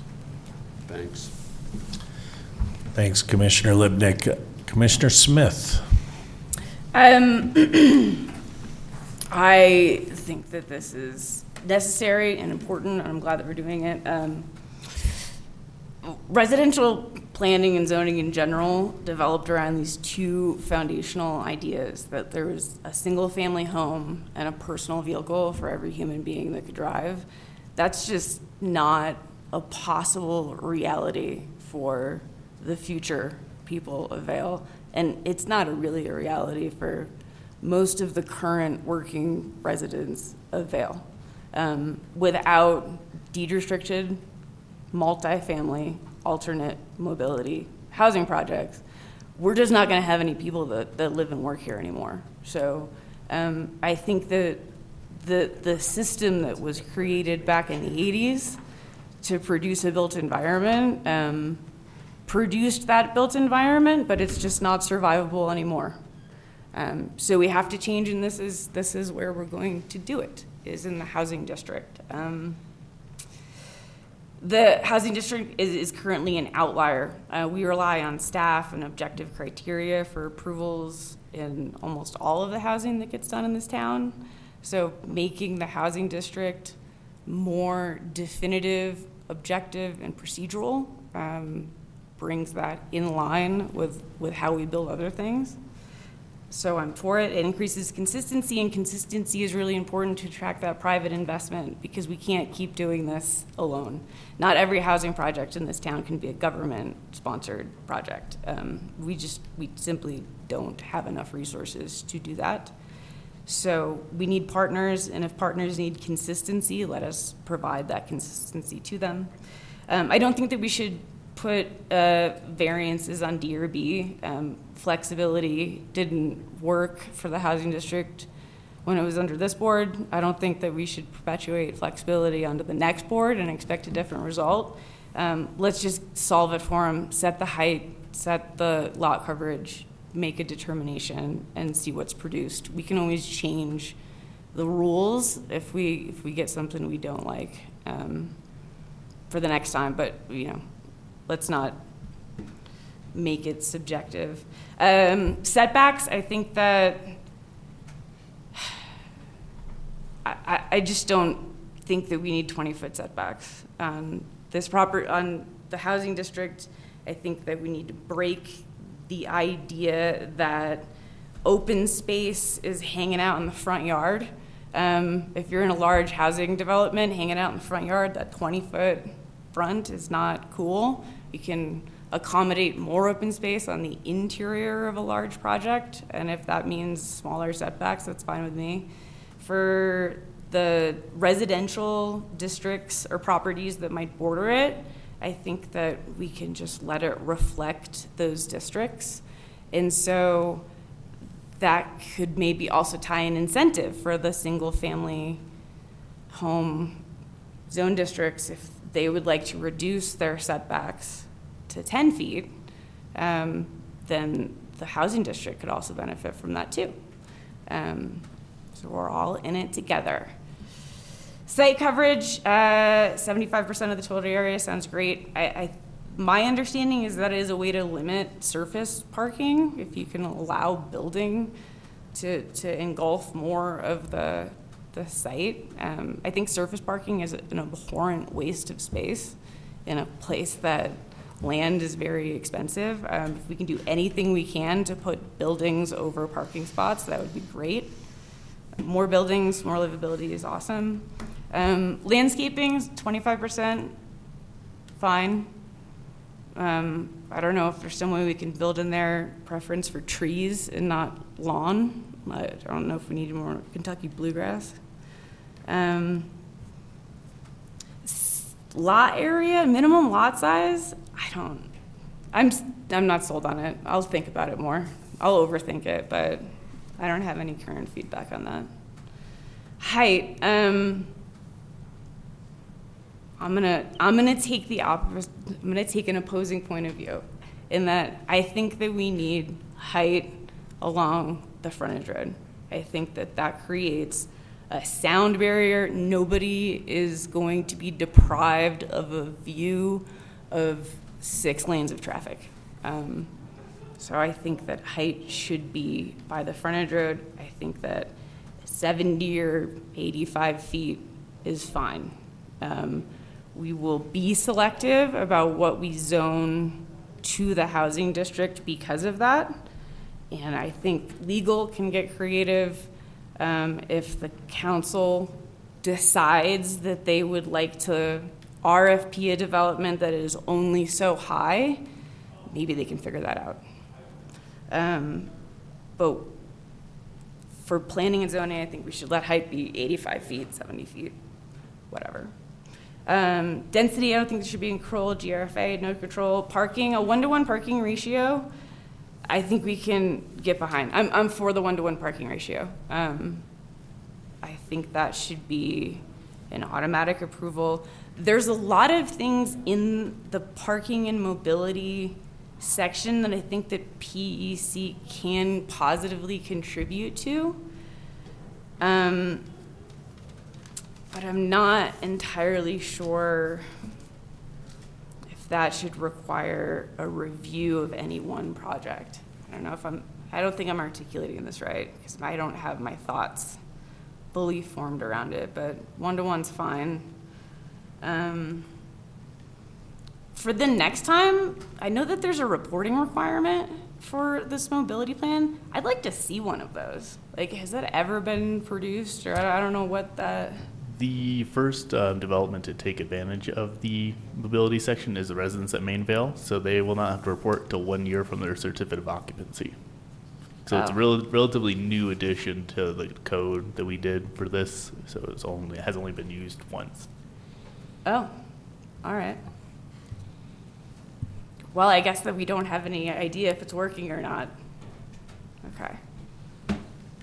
Um, I think that's all for now. I can think about, I can think about it more, but. Is there anything I left out? All right, I'm done. Thank you, Commissioner Smith. Um, I I do have a few comments uh, on the- what we're proposing. I do agree with my fellow commissioners that providing a clear path towards entitlements and, and some goalposts to shoot for, I think that's important. It eliminates some of the vagueness and uh, difficulties that were existing in the previous um, guidelines and trying to bring this housing district through PEC. Uh, I'm all in favor of simplifying the process. The one thing I will say is that the PEC I, that I've been involved in has certainly gone a long way towards staying in our lane, specifically to zoning and staying out of the design side. Um, I know that there have been some changes on the PEC which have helped us get closer to that goal, but it's certainly been my goal since I started, and I know a couple of my other fellow commissioners, is to stay in our lane and stay with our scope, which is purely zoning and not stepping into the design side of the process because we have a very capable DRB that can handle that. That being said, I do think it's important that variances that require an adjustment or a possible exception based on the zoning that is established by PEC should kick back to PEC. I think kicking the can over to DRB that didn't necessarily have anything to do with the original zoning of the project and asking them to judge on it is counterintuitive. Uh, I do also see that our town properties are not the areas that I think that we're going to be really dealing with this kind of development path. It's going to be the developers that are coming forward. They're going to be trying to get this housing district zoning on their private properties and projects. And knowing developers, you and I both know them well, Dominic. They will look at these numbers and they will salivate based on the 75. If we just took the 10,000 square foot lot, the minimum lot available, and we took the site coverage at 75%, just based on the basic math and the height restriction, you would be putting 90-plus thousand square feet of GFRA within a 10,000 square foot lot, which is insanity. That is creating Brooklyn-level density here in Vail. And I will say that I, I'm not comfortable with us blowing the locks off. The height, I think there should be a minimum slope requirement. A 412 eliminates that last floor that someone could push. If you went sub 412, you went to a 212 roof slope, you could get an additional floor within that 85 feet, which would then max out that density again. So I, I, I feel like our height restrictions, I would like to review that. I think it's a little aggressive. The density at 75%, I feel is a little aggressive. The other thing that no one's brought up is the landscaping being shrunk down to 25%. The key component with a lot of our projects that come through is the landscaping is also utilized for snow storage. We need a viable snow storage area, and the landscape has always contributed to that. Taking another five percent off, if everyone remembers the Timber Ridge application that's currently in front of us, snow storage has been a significant issue in working that through. So in reducing that landscaping site coverage, you, we deal with snow. I don't know if anyone remembers last winter, but January was rough. So let's remember that we have to deal with snow and where we're gonna put it and how we're gonna manage it. And also, when you went through the criteria, we're starting to look at your first criteria was kind of light, air, space, and looking at, that was one of the criteria that the PEC was gonna look at. It was number one on the list that you put up earlier. And then, and the setback issue is the other one I wanna identify. The twenty-foot setback on an eighty-foot building I, anyone that was involved in the Evergreen project realizes the battle that we had, the shading that would occur. If you lived anywhere east or west of an 85-foot building that went up next to you, your residential area, that will cast a long and cold shadow throughout the winter.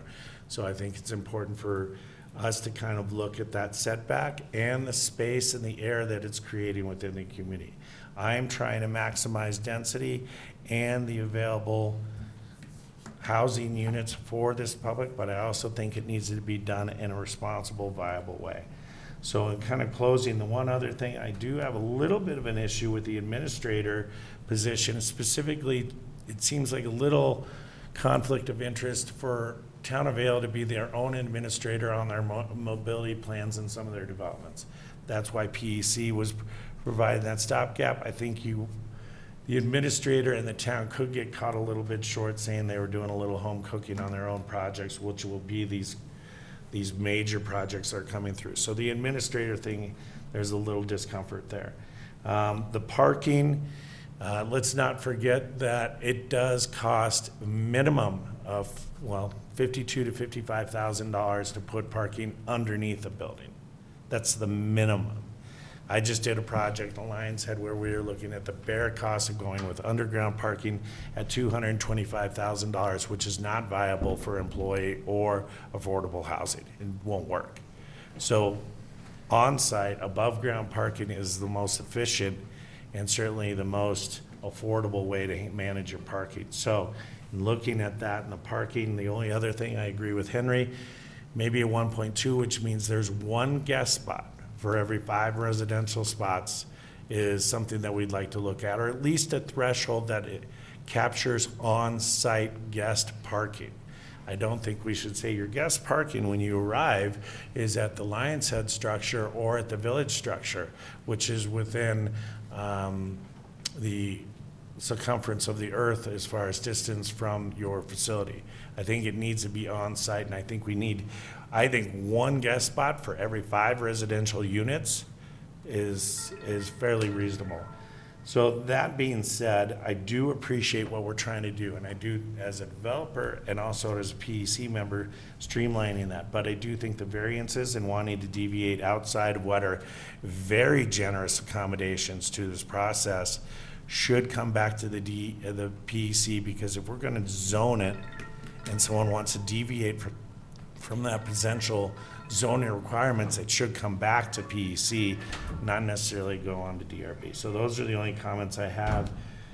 I know that's a laundry list you got from only five of us today, but um, with that, I think I'd like to close for comment. Any other commissioner comments that we want to go on the record with?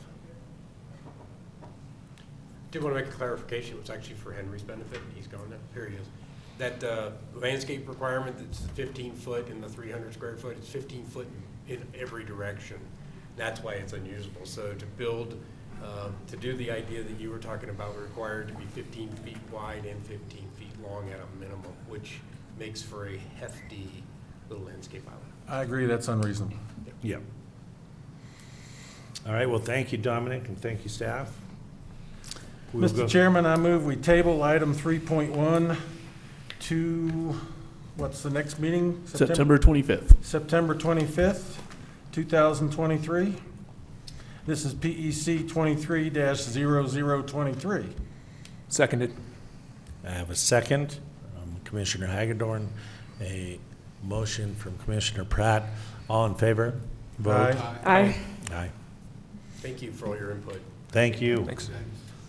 Mr. Chairman, I move that we table items 3.2, 3.3, 3.4, and 3.5 to the September 25th, 2023 meeting. These are PEC items, no number on that one, 23-0018, 23-0019, 23-0020. Thank you, Commissioner Pratt. Do I have a second? Second. All in favor? Aye. Aye. I'm going to give Bobby the second on that. That's fair. So I'd like to move for approval of minutes from our meeting, uh, August. I have a, I would like to request a revision. Sure. To page four, Smith refers to topics of funding, leasing, and states that she can't add to the topic, and she is not knowledgeable regarding those topics. I did not say that I was not knowledgeable. I said that I had an opinion. I didn't know that it was my purview as a commissioner. I just couldn't live with it. Thank you. Let the record note that she does have an opinion I have an opinion. on that subject, and we will adjust the meetings accord, or the meeting minutes accordingly. Thank you. Second, All in favor? Aye. All right, and for our next item, uh, informational update from uh, Pete Wadden, and that is macroinvertebrates and the Eagle River Water and Sanitation 2023 presentation um, on the 2021 MMI data. Good afternoon, Commissioners. Thank you for uh, taking the time, giving me the time to present this information. As many of you know, I love talking about this stuff.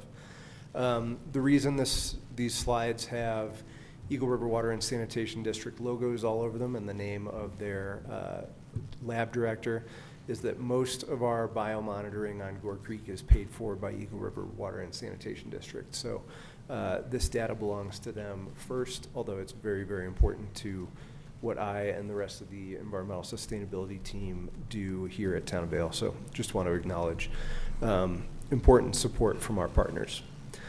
So uh, many of you know that Gore Creek is a 303D listed impaired waterway. It has been such since 2012, and that's based on state standards for the sort of aquatic life um, that the Colorado Department of Public Health and Environment, or CDPHE, expects to see in a stream like Gore Creek. Um, We began, well, really Eagle River Water and Sanitation Districts contractors began uh, monitoring Gore Creek macroinvertebrate populations in 2009, following uh, concern from the community, primarily from uh, fly anglers and fly fishing guides, who believed they were seeing declines in key uh, aquatic insect numbers. Um, so each September, uh, we have contractors from Timberline Aquatics, which is a Fort Collins-based firm that specializes in, in this very work, out in our waterways uh, collecting insect samples. I believe there are 11 sites on Black Gore Creek and Gore Creek. Uh, There are four on Red Sandstone Creek. There are a bunch in the Eagle River as well. Um, Keep in mind that this data is from 2021. Our 2023 samples were just collected last week.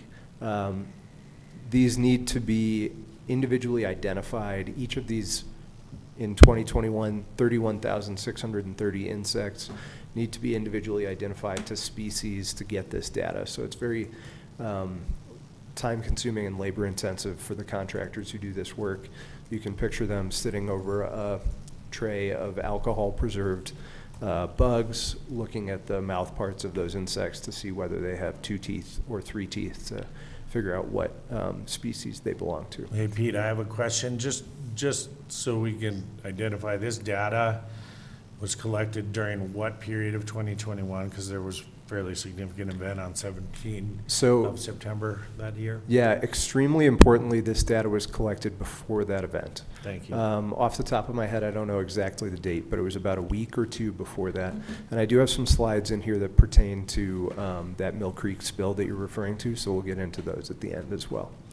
Um, So in any given year, there are about 100 different invertebrate species found in Gore Creek, uh, 98 in 2021.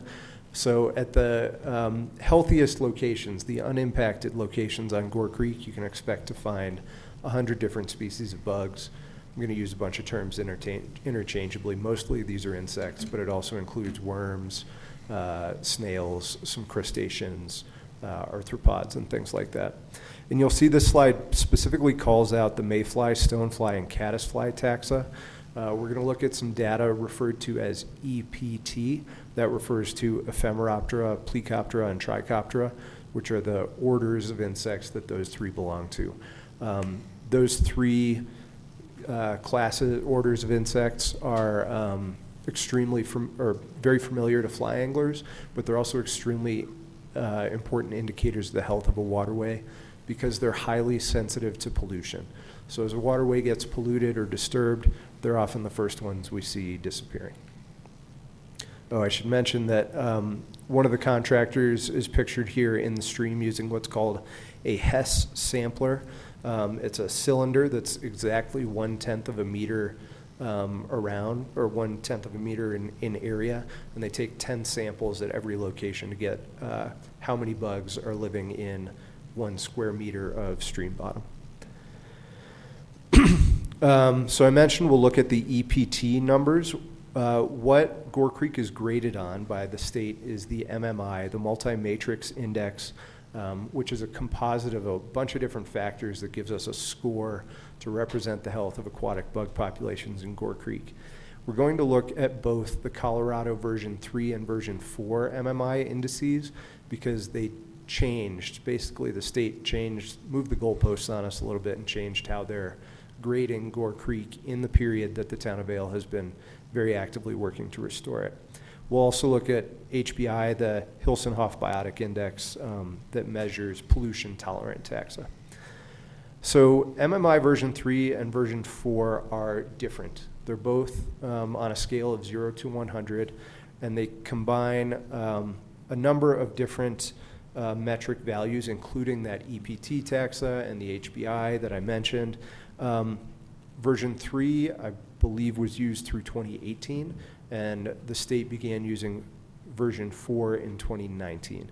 And it reflects um, the health of Gore Creek rather differently, so we'll look at each of these uh, um, separately.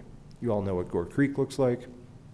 Um, Here's a map showing most of the sites uh, that are monitored on Gore Creek um, and one on Booth Creek that's also included in the data. We also have some sites on Red Sandstone Creek that we'll get to a little bit later. Um, So, I don't know if this is even all that important, let's just get into it a little bit. That MMI version 4 has a few more, um, I don't know, factors uh, brought into it. Probably the biggest difference between version 3 and version 4 is that version 3 essentially gives us credit for any token individual of a species in the creek.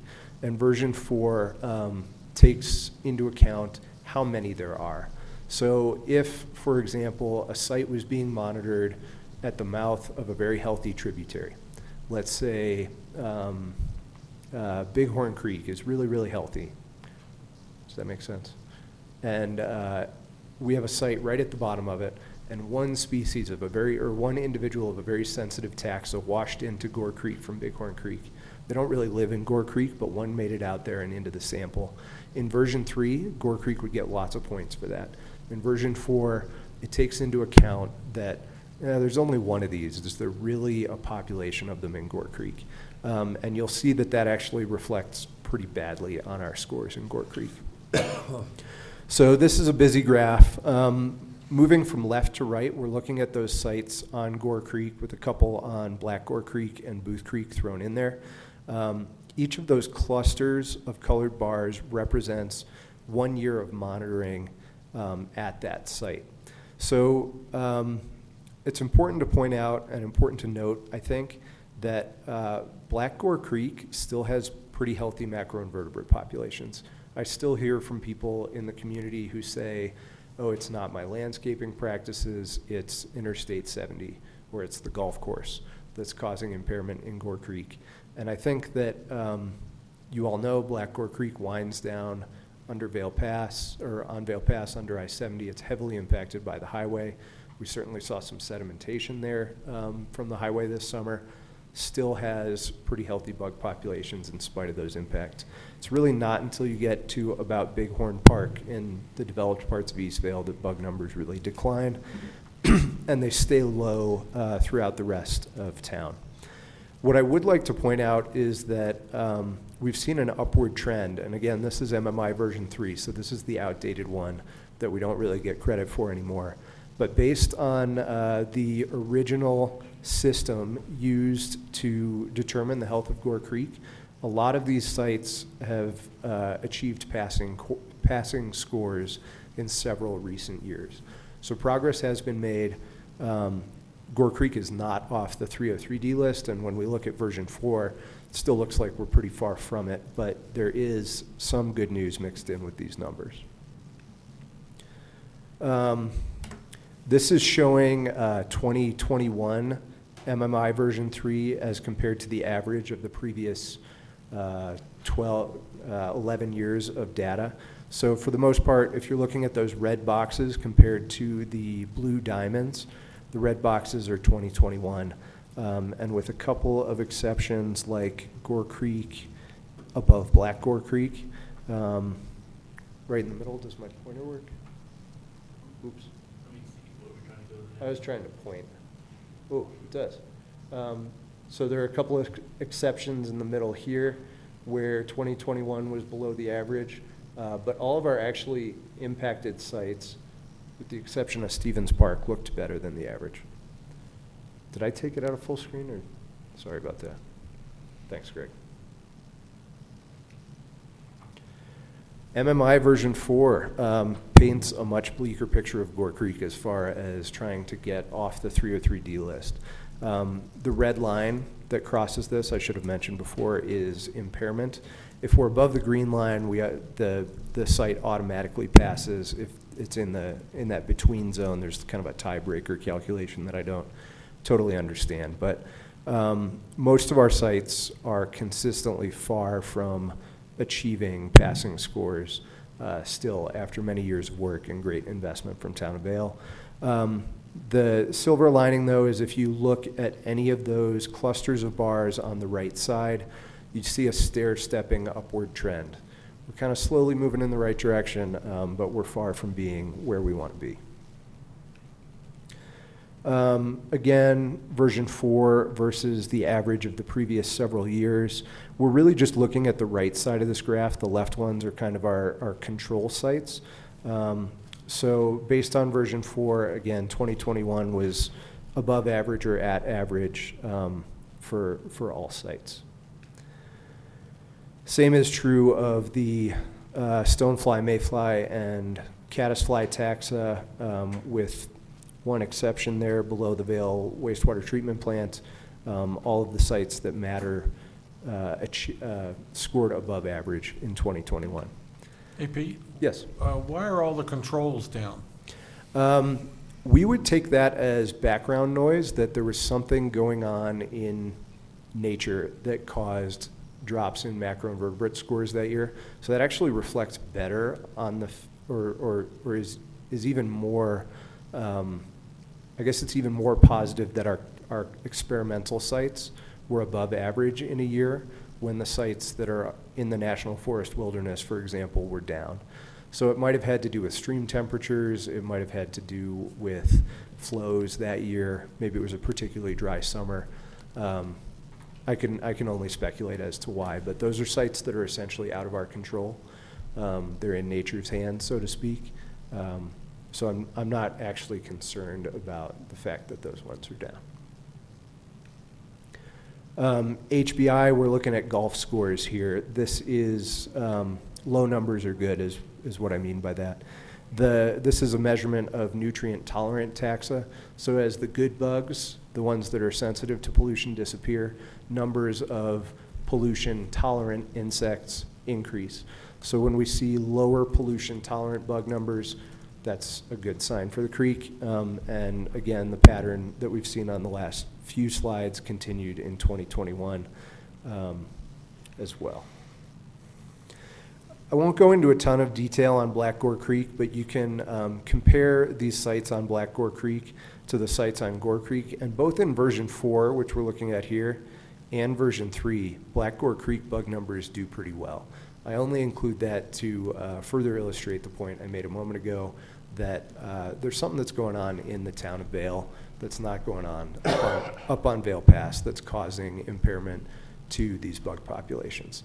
Um, we can't put 100% of the blame on CDOT or Interstate 70. We have to own this here in Vail. Um, Red Sandstone Creek, here's the uh, silver lining. This is our good news. This is, this is my favorite part. Um, so Red Sandstone Creek is like a little microcosm of Gore Creek. It's like a little example of what's going on in the bigger waterway in that we see at our site above the U.S. Forest Service boundary that's relatively undisturbed. You know, there's a dirt road and some campsites and um, some, some distant private properties. Uh, but there's really not anything going on up there that would impact the health of the waterway. We see healthy bug numbers.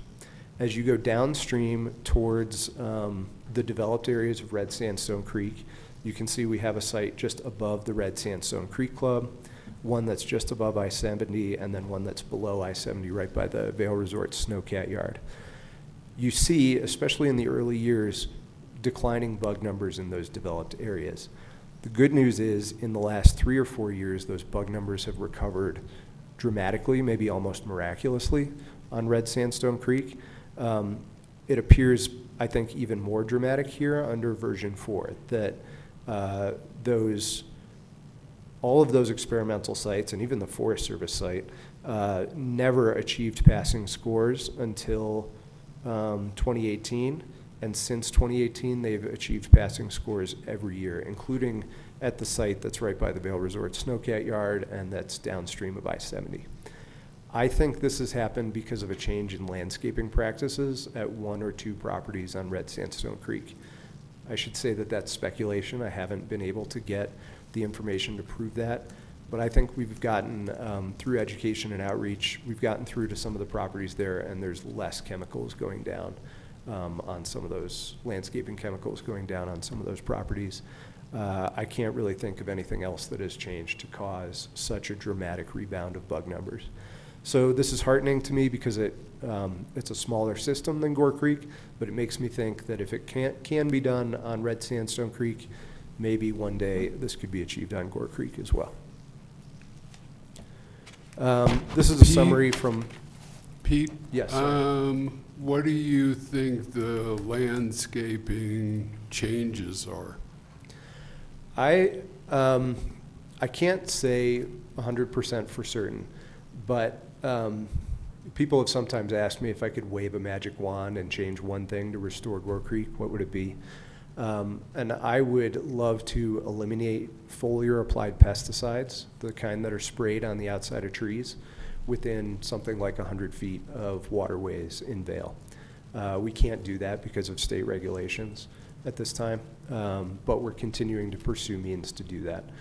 Uh, If we step back a little bit further, I would say that it's landscaping chemicals in general. Um, And the new 10-foot no-mow zone that uh, this commission and the town council approved last year, I think takes some steps in the right direction to separate landscaping chemicals from the creek by creating a 10-foot buffer zone where people are not trying to maintain emerald green turf grass throughout, um, throughout the summer.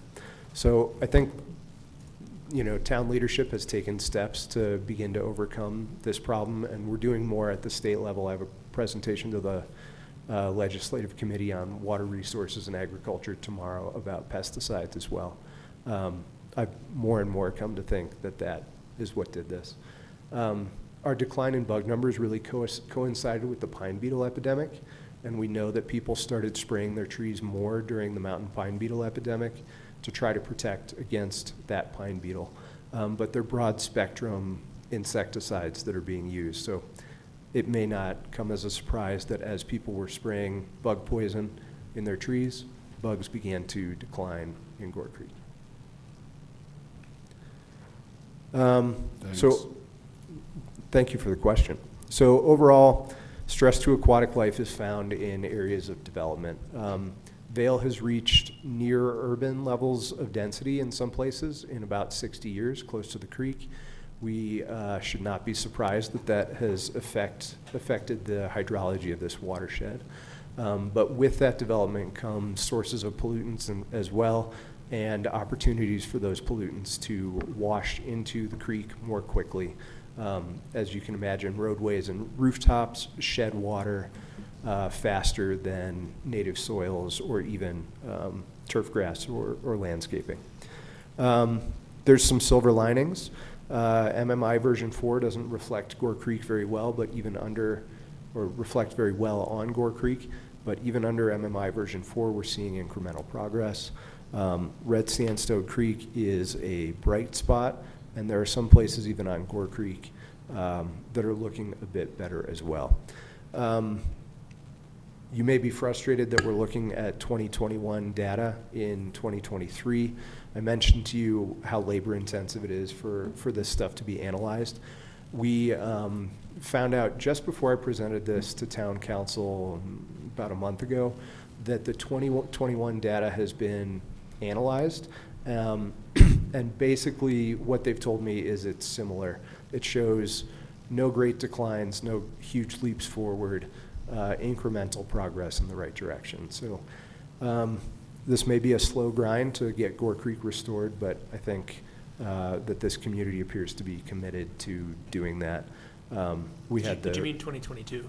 You said 2021 has been analyzed, or which year? I did. I did misspeak. Then I meant 2022. 2022. Yeah. Okay, not We this don't year. have slides for it. It's been a- analyzed, and hopefully we'll be able to give you a presentation on 2022 data um, with much less lead time than this one took.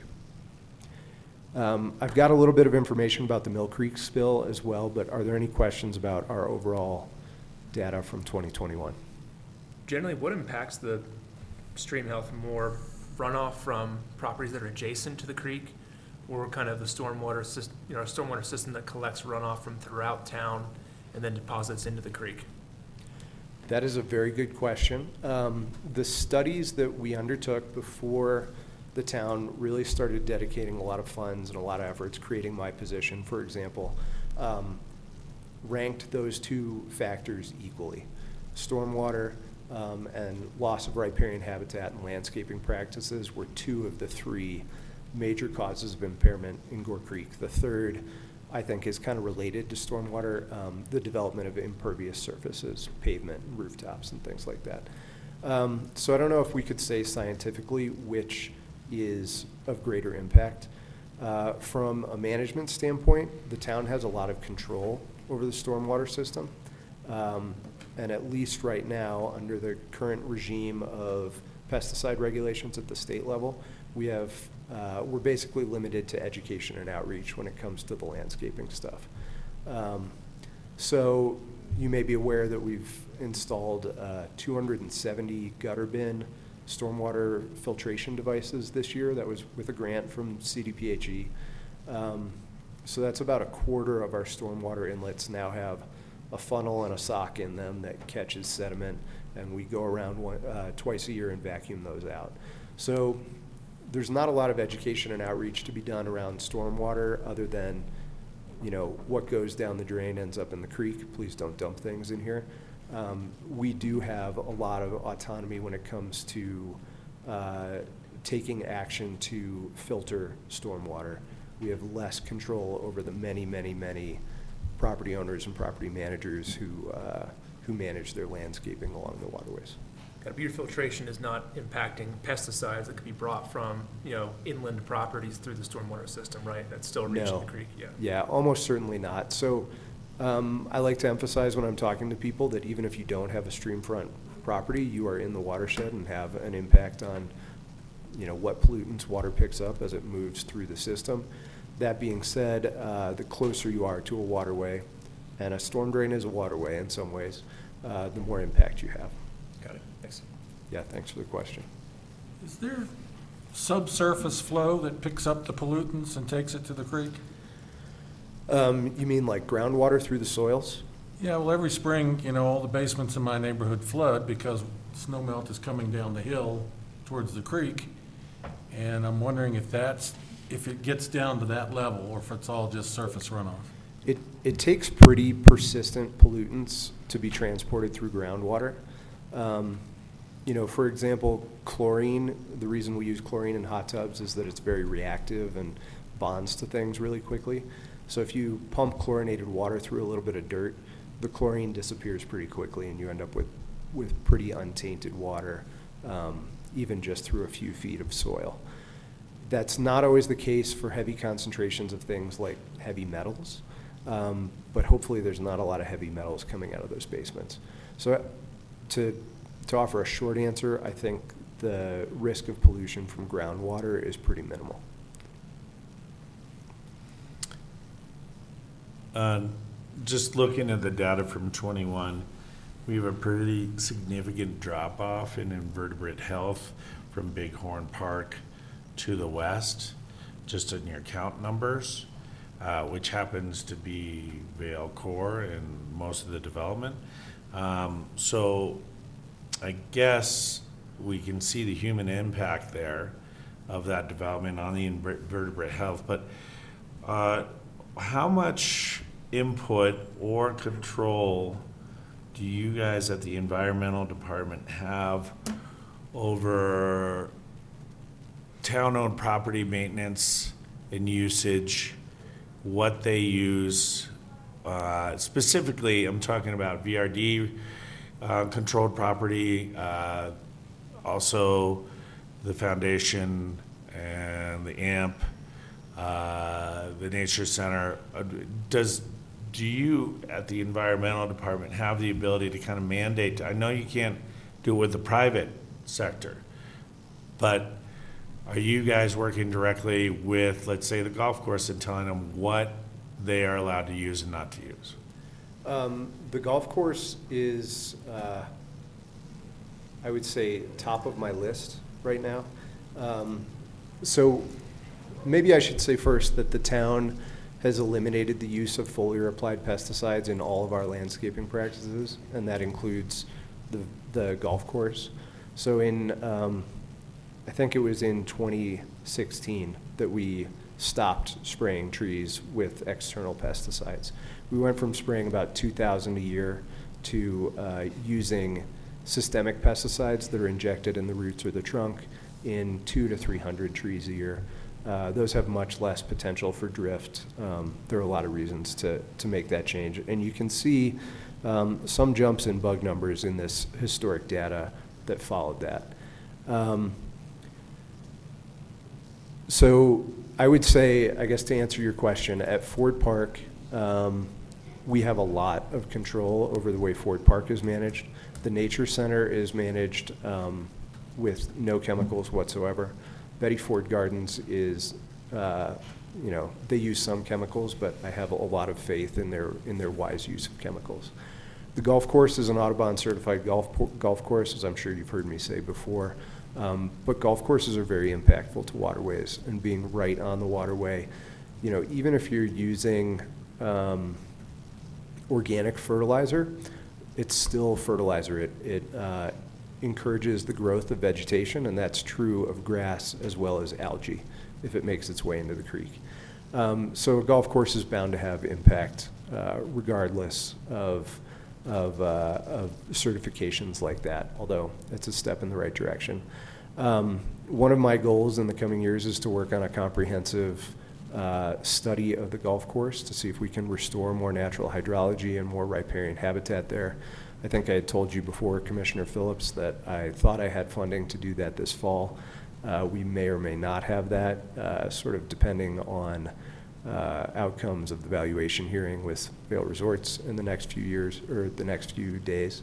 That may impact our, our RET budget, which funds all of, uh, all of the parks management and uh, environmental department. So um, the golf, the golf course is definitely something that we want to tackle in the coming years. Um, So just to follow up to that question, of our town-owned properties um, that are controlled either by us or by leasees, uh, are they abiding by our setback rules for inver- invertebrate and mowing? And uh, I know specifically there's a property that happens to sit right in the middle of town where we mow right to the river uh, because it's a high tourist destination. But for the most part, are we complying with the own rules that the PEC has set forth in trying to restore this? Um, Technically, town property, I think as you, you probably know, is exempt from those setbacks. Um, You're referring, I think, to Gore Creek Promenade right by um, Yeah. up the creek and Mountain Standard. That property is getting a, um, a full reassessment next year.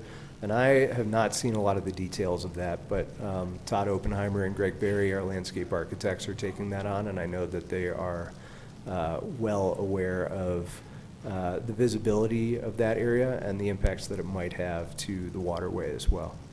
Um, Our sort of justification for a couple of spots like that is that they are in line with the, um, the intent of the no-mow setbacks. So throughout town, um, Town of Vail owns forty percent of the stream front. We've planted more than twenty-five thousand native trees and shrubs on that town-owned stream tract since twenty sixteen. Um, and really modeled, the, the staff recommendations for the ten-foot no-mow zone were modeled on the approach that the town took to its own property, which was uh, designate a few small access areas so that the public can enjoy the creek and protect everything else. Try to get people not to trample it and revegetate it. You'll see this along the stream walk that we have uh, hopefully fairly low profile but effective barriers, trying to prevent people from uh, wandering and creating social trails. And then we have designated access points that are kind of sacrificial zones. They might be gravel or stone or even turf grass like the um, Gore Creek Promenade, although it's my hope that that'll change with the redesign next year. So uh, technically, the town's exempt, but we try, and I think have done a very good job of uh, meeting the intent of that regulation. So I'm just going to ask a question you might not be able to answer, but you understand that the town being exempt to the town rule is a little counterintuitive as well. There's a bit of a conflict, especially when we're trying to apply these standards to individual private property owners, and yet we're exempting ourselves from these standards as well. So do you have any idea the origin or the reasoning, or Henry's got great history, he probably knows, but uh, where the exemption comes from? Is it just purely on a management aspect that has been put forth by Public Works, or how did we exempt ourselves from the rule that we developed? Um, There were a few exemptions included in that regulation, including uh, utility infrastructure, bridges, things like that, um, bike paths. So the, the presence of uh, publicly accessible areas like bike paths, creek access, um, boat ramps, there's a little bit of a boat ramp in East Vail and things like that, is what uh, pushed us towards exempting the town from it. So I guess it was sort of twofold in that we thought that there are places where it is in the public interest um, to have access to the creek that's wider than four feet. Um, And that may be true of boat ramps, that might be true of, of stairways and bike paths. We also thought that the town is able to um, live up to the intent and the impacts of this regulation without being regulated by it directly. But you do understand I certainly understand the the perspective. conflict is, uh, do as I say, not as I do, um, for the public to kind of, the, the perception there is a little conflicted. So that's just a question, and also looking at your, your own data numbers, which it'll be interesting to see what the new data numbers come back with after the incident. Um, What we really see is the recovery aspect, because you're, you did attest the following summer, is that correct? 2022 would be the earliest data that we have coming after that uh, September 17th, 21 spill. We actually did uh, some special monitoring close to the site of the spill immediately following it. So this 2021 data that we've looked, just, just finished looking at uh, for the overall ecosystem was taken just a couple of weeks before that spill. Um, And when we finish with these questions, we can dive into the data that was taken at these sites uh, that you can see on this map just a couple of days after the spill.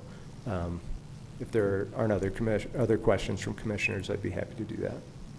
No, I think we'd just like to see a quick kind of uh, Yeah. review of that information. Um, So up to this point, we've been looking at data that was before the September 2021 Mill Creek algicide spill.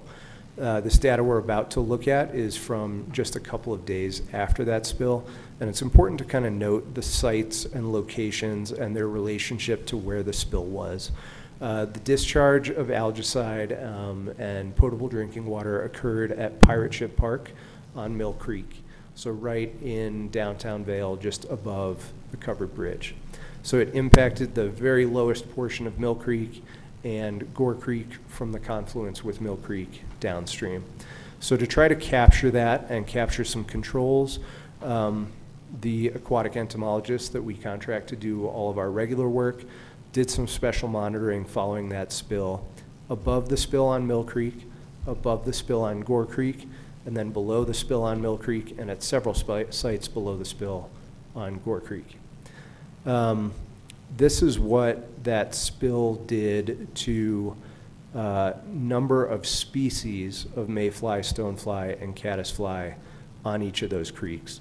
You'll see on the far left, there were seven species of mayfly, stonefly, and caddisfly combined in Gore Creek above the spill. Mill Creek was extremely healthy above the spill, 25 different species. Mill Creek just below the spill had two or three species, so it was very, very impactful to um, mayflies, stoneflies, and caddisflies on Mill Creek in particular. Um, You have to compare the far left with the fourth from the left to get a picture of Gore Creek above and below the spill. So in Gore Creek, uh, it went from something like seven species to five. So that doesn't seem particularly dramatic. But the next slide will show you the actual number of individual bugs above and below the spill. So here we're looking at uh, Gore Creek above Mill Creek. There were about 5,000 individual mayflies, stoneflies, and caddisflies per square meter. And on Mill Creek above the spill, it was even more than that. It was close to 6,000. Mill Creek um, below the spill, there were essentially none. Uh, Gore Creek below the spill, there were dozens, maybe a hundred individual insects where there had been 5,000. So it was orders of magnitude of, of impact in the immediate aftermath of the spill. Um, a bit further down, we're looking at Gore Creek below the covered bridge. Particularly the caddisflies had recovered pretty dramatically. This is, I think, uh, between the covered bridge and the international bridge. And then Gore Creek at Forest Road, um, caddisflies and mayflies had recovered significantly, but were still less than half of the, the numbers that we saw above the spill. Um, This is a particular snapshot of Baetis, which is a, um, a, a family of mayflies that are particularly sensitive to uh, copper. And we believe that this was a copper-based algicide that that caused all these impacts. Um, So Gore Creek above Mill Creek, there were close to 4,500 individual Baetis mayflies per square meter.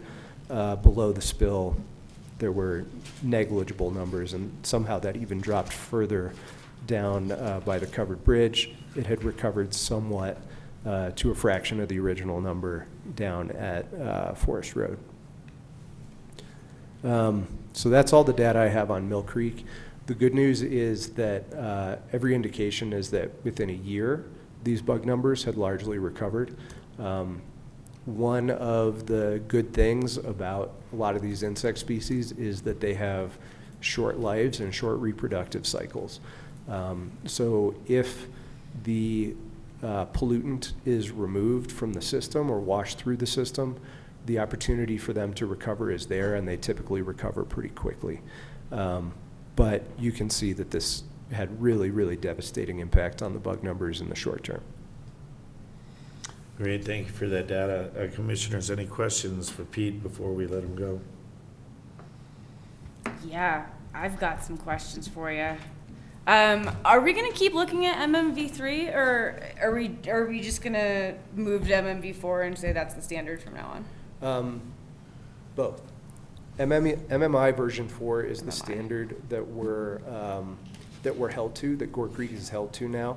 But I think it's still valuable to look at both and see, you know, what the original, um, what the original standard was.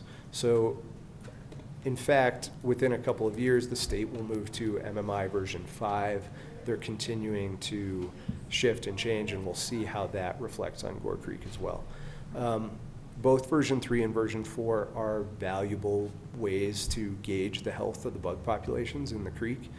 They're different, and they each have their own drawbacks and things like that. Um, But MMI version four is what CDPHE, the D- Colorado Department of Public Health and Environment, is using right now to determine whether Gore Creek should remain on the 303D list or, um, you know, our goal of eventually getting off and staying off of the 303D list. Okay. Um, one of the things that really struck me about this presentation, this is the second time I've seen it, um, was that both uh, Mill Creek and Red Sandstone tell us that if you remove the pollutant, that river will recover quickly. And so when I look at these other figures where we're not meeting our targets, it's just we're not making that choice to have that huge impact that we've achieved. We've seen it in Mill Creek and we've seen it in Red Sandstone Creek. Um, so that's exciting because that means if we make those choices and take that action, we can make a big difference in our river health in a very short period of time. So my questions are, how do we do that, right? Um, one is if we can't do it legislatively, we're bound to the hand-to-hand combat with hearts and minds. Um, and so I think about that, like, I'm excited about not polluting a river with pesticides, but, you know, so you've convinced me, but what actions can I, can I take or can I do to ensure that? Because I don't have the lexicon to negotiate a pesticide contract. Like, I'm, I'm not an informed and empowered consumer. Have an HOA, and the HOA has property manager, the property manager has a landscaper. Those landscapers, um, like, if I wanted to say, let's stop putting pesticides on the property that I actually do have control over, is there like a short list, a, a handout that like I can sign and say we don't use these things, and is it in Spanish too?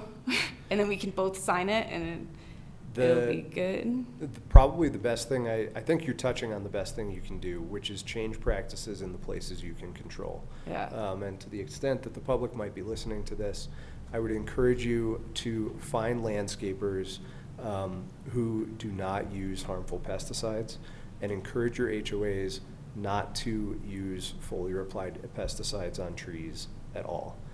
There are a lot of properties in Vail that spray their trees for aphids, which is almost never necessary. Um, in my opinion, the impacts of spraying bug poison on, on the outside of aspen trees to keep honeydew from dripping on your car windshield or something like that um, is, is, is really, I don't know, using a machine gun to kill a mouse or something like that. It's really, really out, outsized impacts for what you're achieving. Um, and for other tree pests, there are more effective and less harmful ways to treat trees with pesticides. And the town of Vail has set the example with those by using only systemically applied pesticides, basically an injection rather than a shower for the trees. Um, so if an arborist really thinks trees need to be treated, use systemic pesticides, not foliar applied pesticides. Um, the other thing you can do as an individual resident of an HOA is encourage your HOA to hire a responsible landscaper. The town of Vail puts on a um, sustainable landscaping workshop every spring. We typically have 40 to 60 attendees. Um, I think you can be pretty sure that the landscape contractors who take the time to send their staff to that um, training are uh, committed to these best practices. And we have a list of those on the Love Vail website. Right. It would be great if you could make a door hanger that has that, right? And on one side, that it just says, like, these are Pete's top five suggestions, right? That are super stupid simple. And on the other side, it has it in Spanish. And then you can just write your address on the bottom of it, and that way you can you can hand that, hang it on every door every year, and that way it's so easy it, to say these are our five things that we're going to get done, and if it makes a difference, we can talk about it next year. Well, in two years when we get this data. Um, that would be cool. Also, uh, what can we do as a commission that, you know, if you're talking about preventing pesticides, the easiest way to do that is not planting things that require pesticides. So, where are we doing that, and how can we do less of that? Um, the town itself is doing less and less of that. We're pulling out irrigated turf in a lot of places. Uh, I'd like to see us move further away from annual decorative flowers, but um, there's a there's a brand to be to be managed there as well. I understand that that some people really value, um, you know, lots lots of annual flowers in some of the high visibility places around town. Um, but we are taking steps towards more perennial, more xeric, more Colorado native landscaping throughout town operations. We can also encourage that in new landscaping of new developments. Um, Eagle River Water and Sanitation District is encouraging property owners to move away from turf grass. They have an incentive in place now for turf grass removal and replacement, but it is much, much more cost effective to uh, design the landscaping at the outset of a development or redevelopment, uh, not to be centered completely around Kentucky bluegrass or non-native ornamentals that need a lot of water and a lot of chemicals to look good here. Um, I think it's catching on with the public too, this idea of Colorado scaping around town. Um, but you all may have a role to play in influencing the way that uh, developments occur and the landscaping occurs on some of those developments. We would love to encourage more native veg- vegetation to the extent that that aligns with um, wildfire safety requirements. Do we have any of those protections in place currently, Greg? For, Reducing the amount of turf grass that gets installed in new development. we encourage native landscaping in our code, but it's not required. We don't have any limitations on turf grass or sod at this point. Um, typically, when we get larger landscaping plans in, we run that by our public works department. Has a couple landscape architects in there, so we'll ask them to weigh in and give their suggestions on those types of landscaping plans. But there's nothing that we require or limit as far as turf grass. Since we're talking about new regulations for a new zone district, do you think that's something that we could, I know that the housing people left the room already, but Perfect chance. to is this a sneak it in. great spot to not put any new turf grass in would be a question that we could explore in the future? We could certainly Maybe. explore it in the future. That I think we'd be more appropriately limiting it in our design guidelines and Title 14 rather than individual zoning districts, as that's more of an encompassing area.